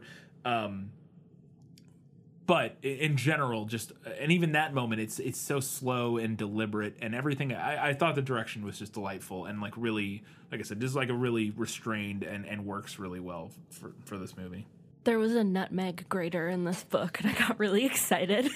That's not going to mean anything to anyone unless you've watched any John Townsend, Townsend 18th century Sons. cooking 18th century cooking on YouTube, which we highly recommend. highly recommend go check out it's just called townsend now i believe it used to be called townsend and sons i think uh, the youtube channel but it's just called townsend uh, or townsends might be plural i'm not sure um, i think it is plural uh, yeah great if you like uh, cooking or you like uh, If you like, historical yeah, reenactment historical reenactment. or if you just like cozy period like it's just Stuff. stuff it's Yeah. just a, it's just a, a people usually with one dude john townsend in in period clothing cooking period recipes in period kitchen uh It's very cozy. shot beautifully they- you know and it's uh it's delightful And he often, one of like the recurring jokes on the series is that he adds nutmeg he loves nutmeg to things, which was something that people did Yeah, then. yeah. That's historically Yeah. accurate. It's because uh, the reason it became a joke is because every recipe had nutmeg in it, and he and he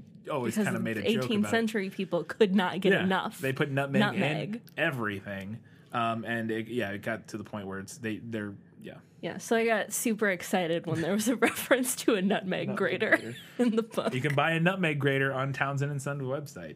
So there you go. All right, so the last thing that I want to put forth into the world here. We talked about our Little Women adaptation with Boston accents, which I beg Hollywood for. Yes. An iteration that I would love to see, that Hollywood will probably not be brave enough to do in my lifetime, is a transgender reading of Jo. I think that makes a lot of sense. It I I got that vibe in the so movie. much sense. I got the potential vibe. I, and obviously when you not. read the book, it makes even more sense. I'm going to read some poll quotes here. I can't get over my disappointment in not being a boy I think that was in the movie. on page three. I think that was in the movie as well. I Yeah. think, or something like that. I remember that line from the movie because I, I remember having the same thought or similar thoughts. He liked Jo, for her odd, blunt ways suited him, and she seemed to understand the boy almost as well as if she had been one herself. Jo felt quite in her element and found it very difficult to refrain from imitating the gentlemanly attitudes, phrases, and feats which seemed more natural to her than the decorums prescribed for young ladies. Yeah. It's a very natural read Yeah. when you're reading the book. Well, and we we have the moment where she chops all of her hair off. Yeah. and yeah, I, I, I absolutely. It was something that to me watching the movie felt like uh, it was there in the text or something. Mm-hmm. You know, like it was potentially there um, in the text. And again, not I don't ha- I don't live live that experience, so I, I I'm only judging from what I've heard and what I you know. Uh, of that experience, it it seemed like it made sense to me. It would be a, a reading of it that would make a lot of sense. Yeah. I would love to see that happen. It would be really interesting. It would be quite interesting. All right. that's all we've got for the odds and ends. It's time for the final verdict. Now, are you ready for your sentence? Sentence? But there must be a verdict first. Sentence first, verdict afterwards. So, before I really get into this week's final verdict, there is one thing that I want everyone to understand about me, and that is that I don't love classic literature. I never have. I understand the value in a lot of older literature, but would I choose it for pleasure reading? Absolutely not. I also think that as a culture, we put a bit too much stock in classic literature, in like the canon. Is there good stuff there? For sure. Should you define your worth as a reader on whether or not you enjoy or have even read a lot of classic lit? Definitely not.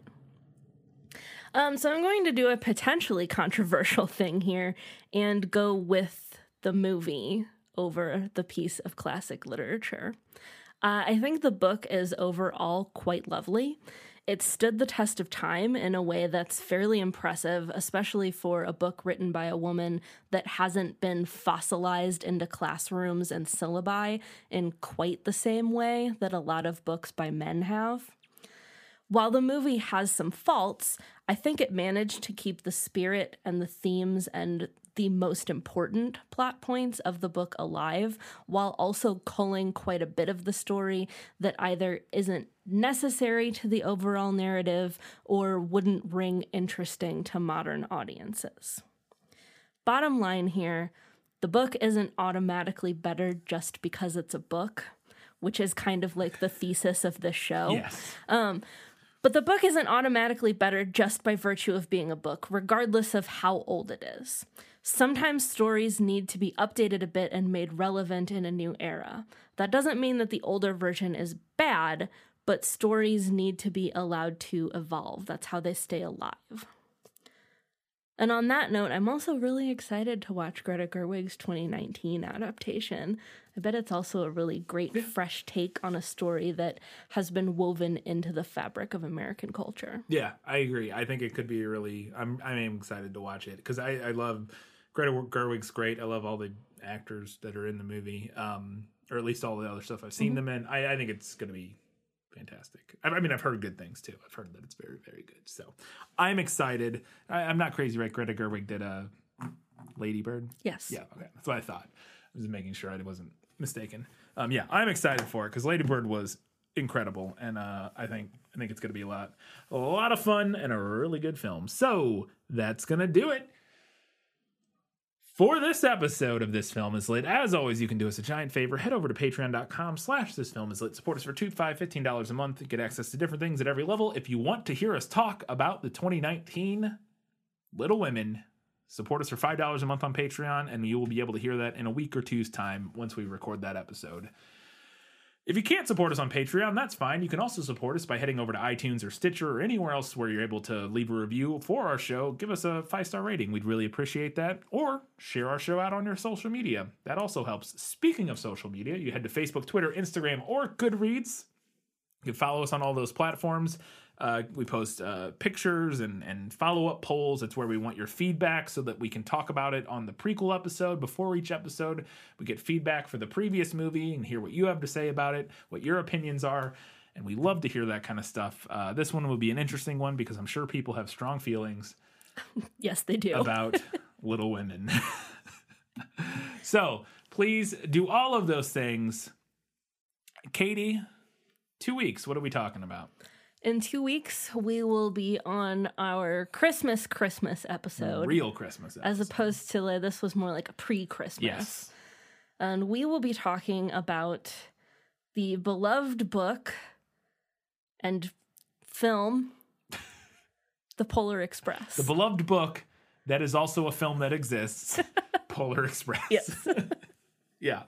Uh, that should be fun. Um, yeah, we, we talked about how it's the same author uh, as Jumanji. Mm-hmm. We didn't plan that; it just kind of worked out. And we're like, oh, all right, all right. I don't think I didn't that know. very I didn't realize it Yeah. was the same guy when I was no planning idea it was out. the same. So we were like, oh, well, all right, because we're doing knocking his stuff out back to back. So yeah, Polar Express. Uh, I've never seen the movie. I mean, Me I've seen either. s- moments of it on TV or whatever, but I've never watched the whole film. Um, I remember the book as a kid, reading it as a kid, Mhm. and enjoying it. I do think I'll have a different feeling about it now. I know Faith's a big sort of I mean, when you're getting into Santa Claus. theme of the of the story, so we'll see how I feel about it in current year versus when I was four or whatever. Um, but yeah, it, uh, it should be interesting. I'm, I'm I'm looking forward to it and seeing how the how the movie does because it looks weird. I remember thinking when I saw the trailer for this, oh, I don't know about this. I don't know how I feel about this. Oh, but that's in two weeks' time. In one week's time, we've got our prequel episode for that, where we'll be doing our Little Women follow up and uh, previewing Polar Express. Until that time, guys, gals, non binary, everybody else, Keep reading books keep watching movies. and keep being awesome.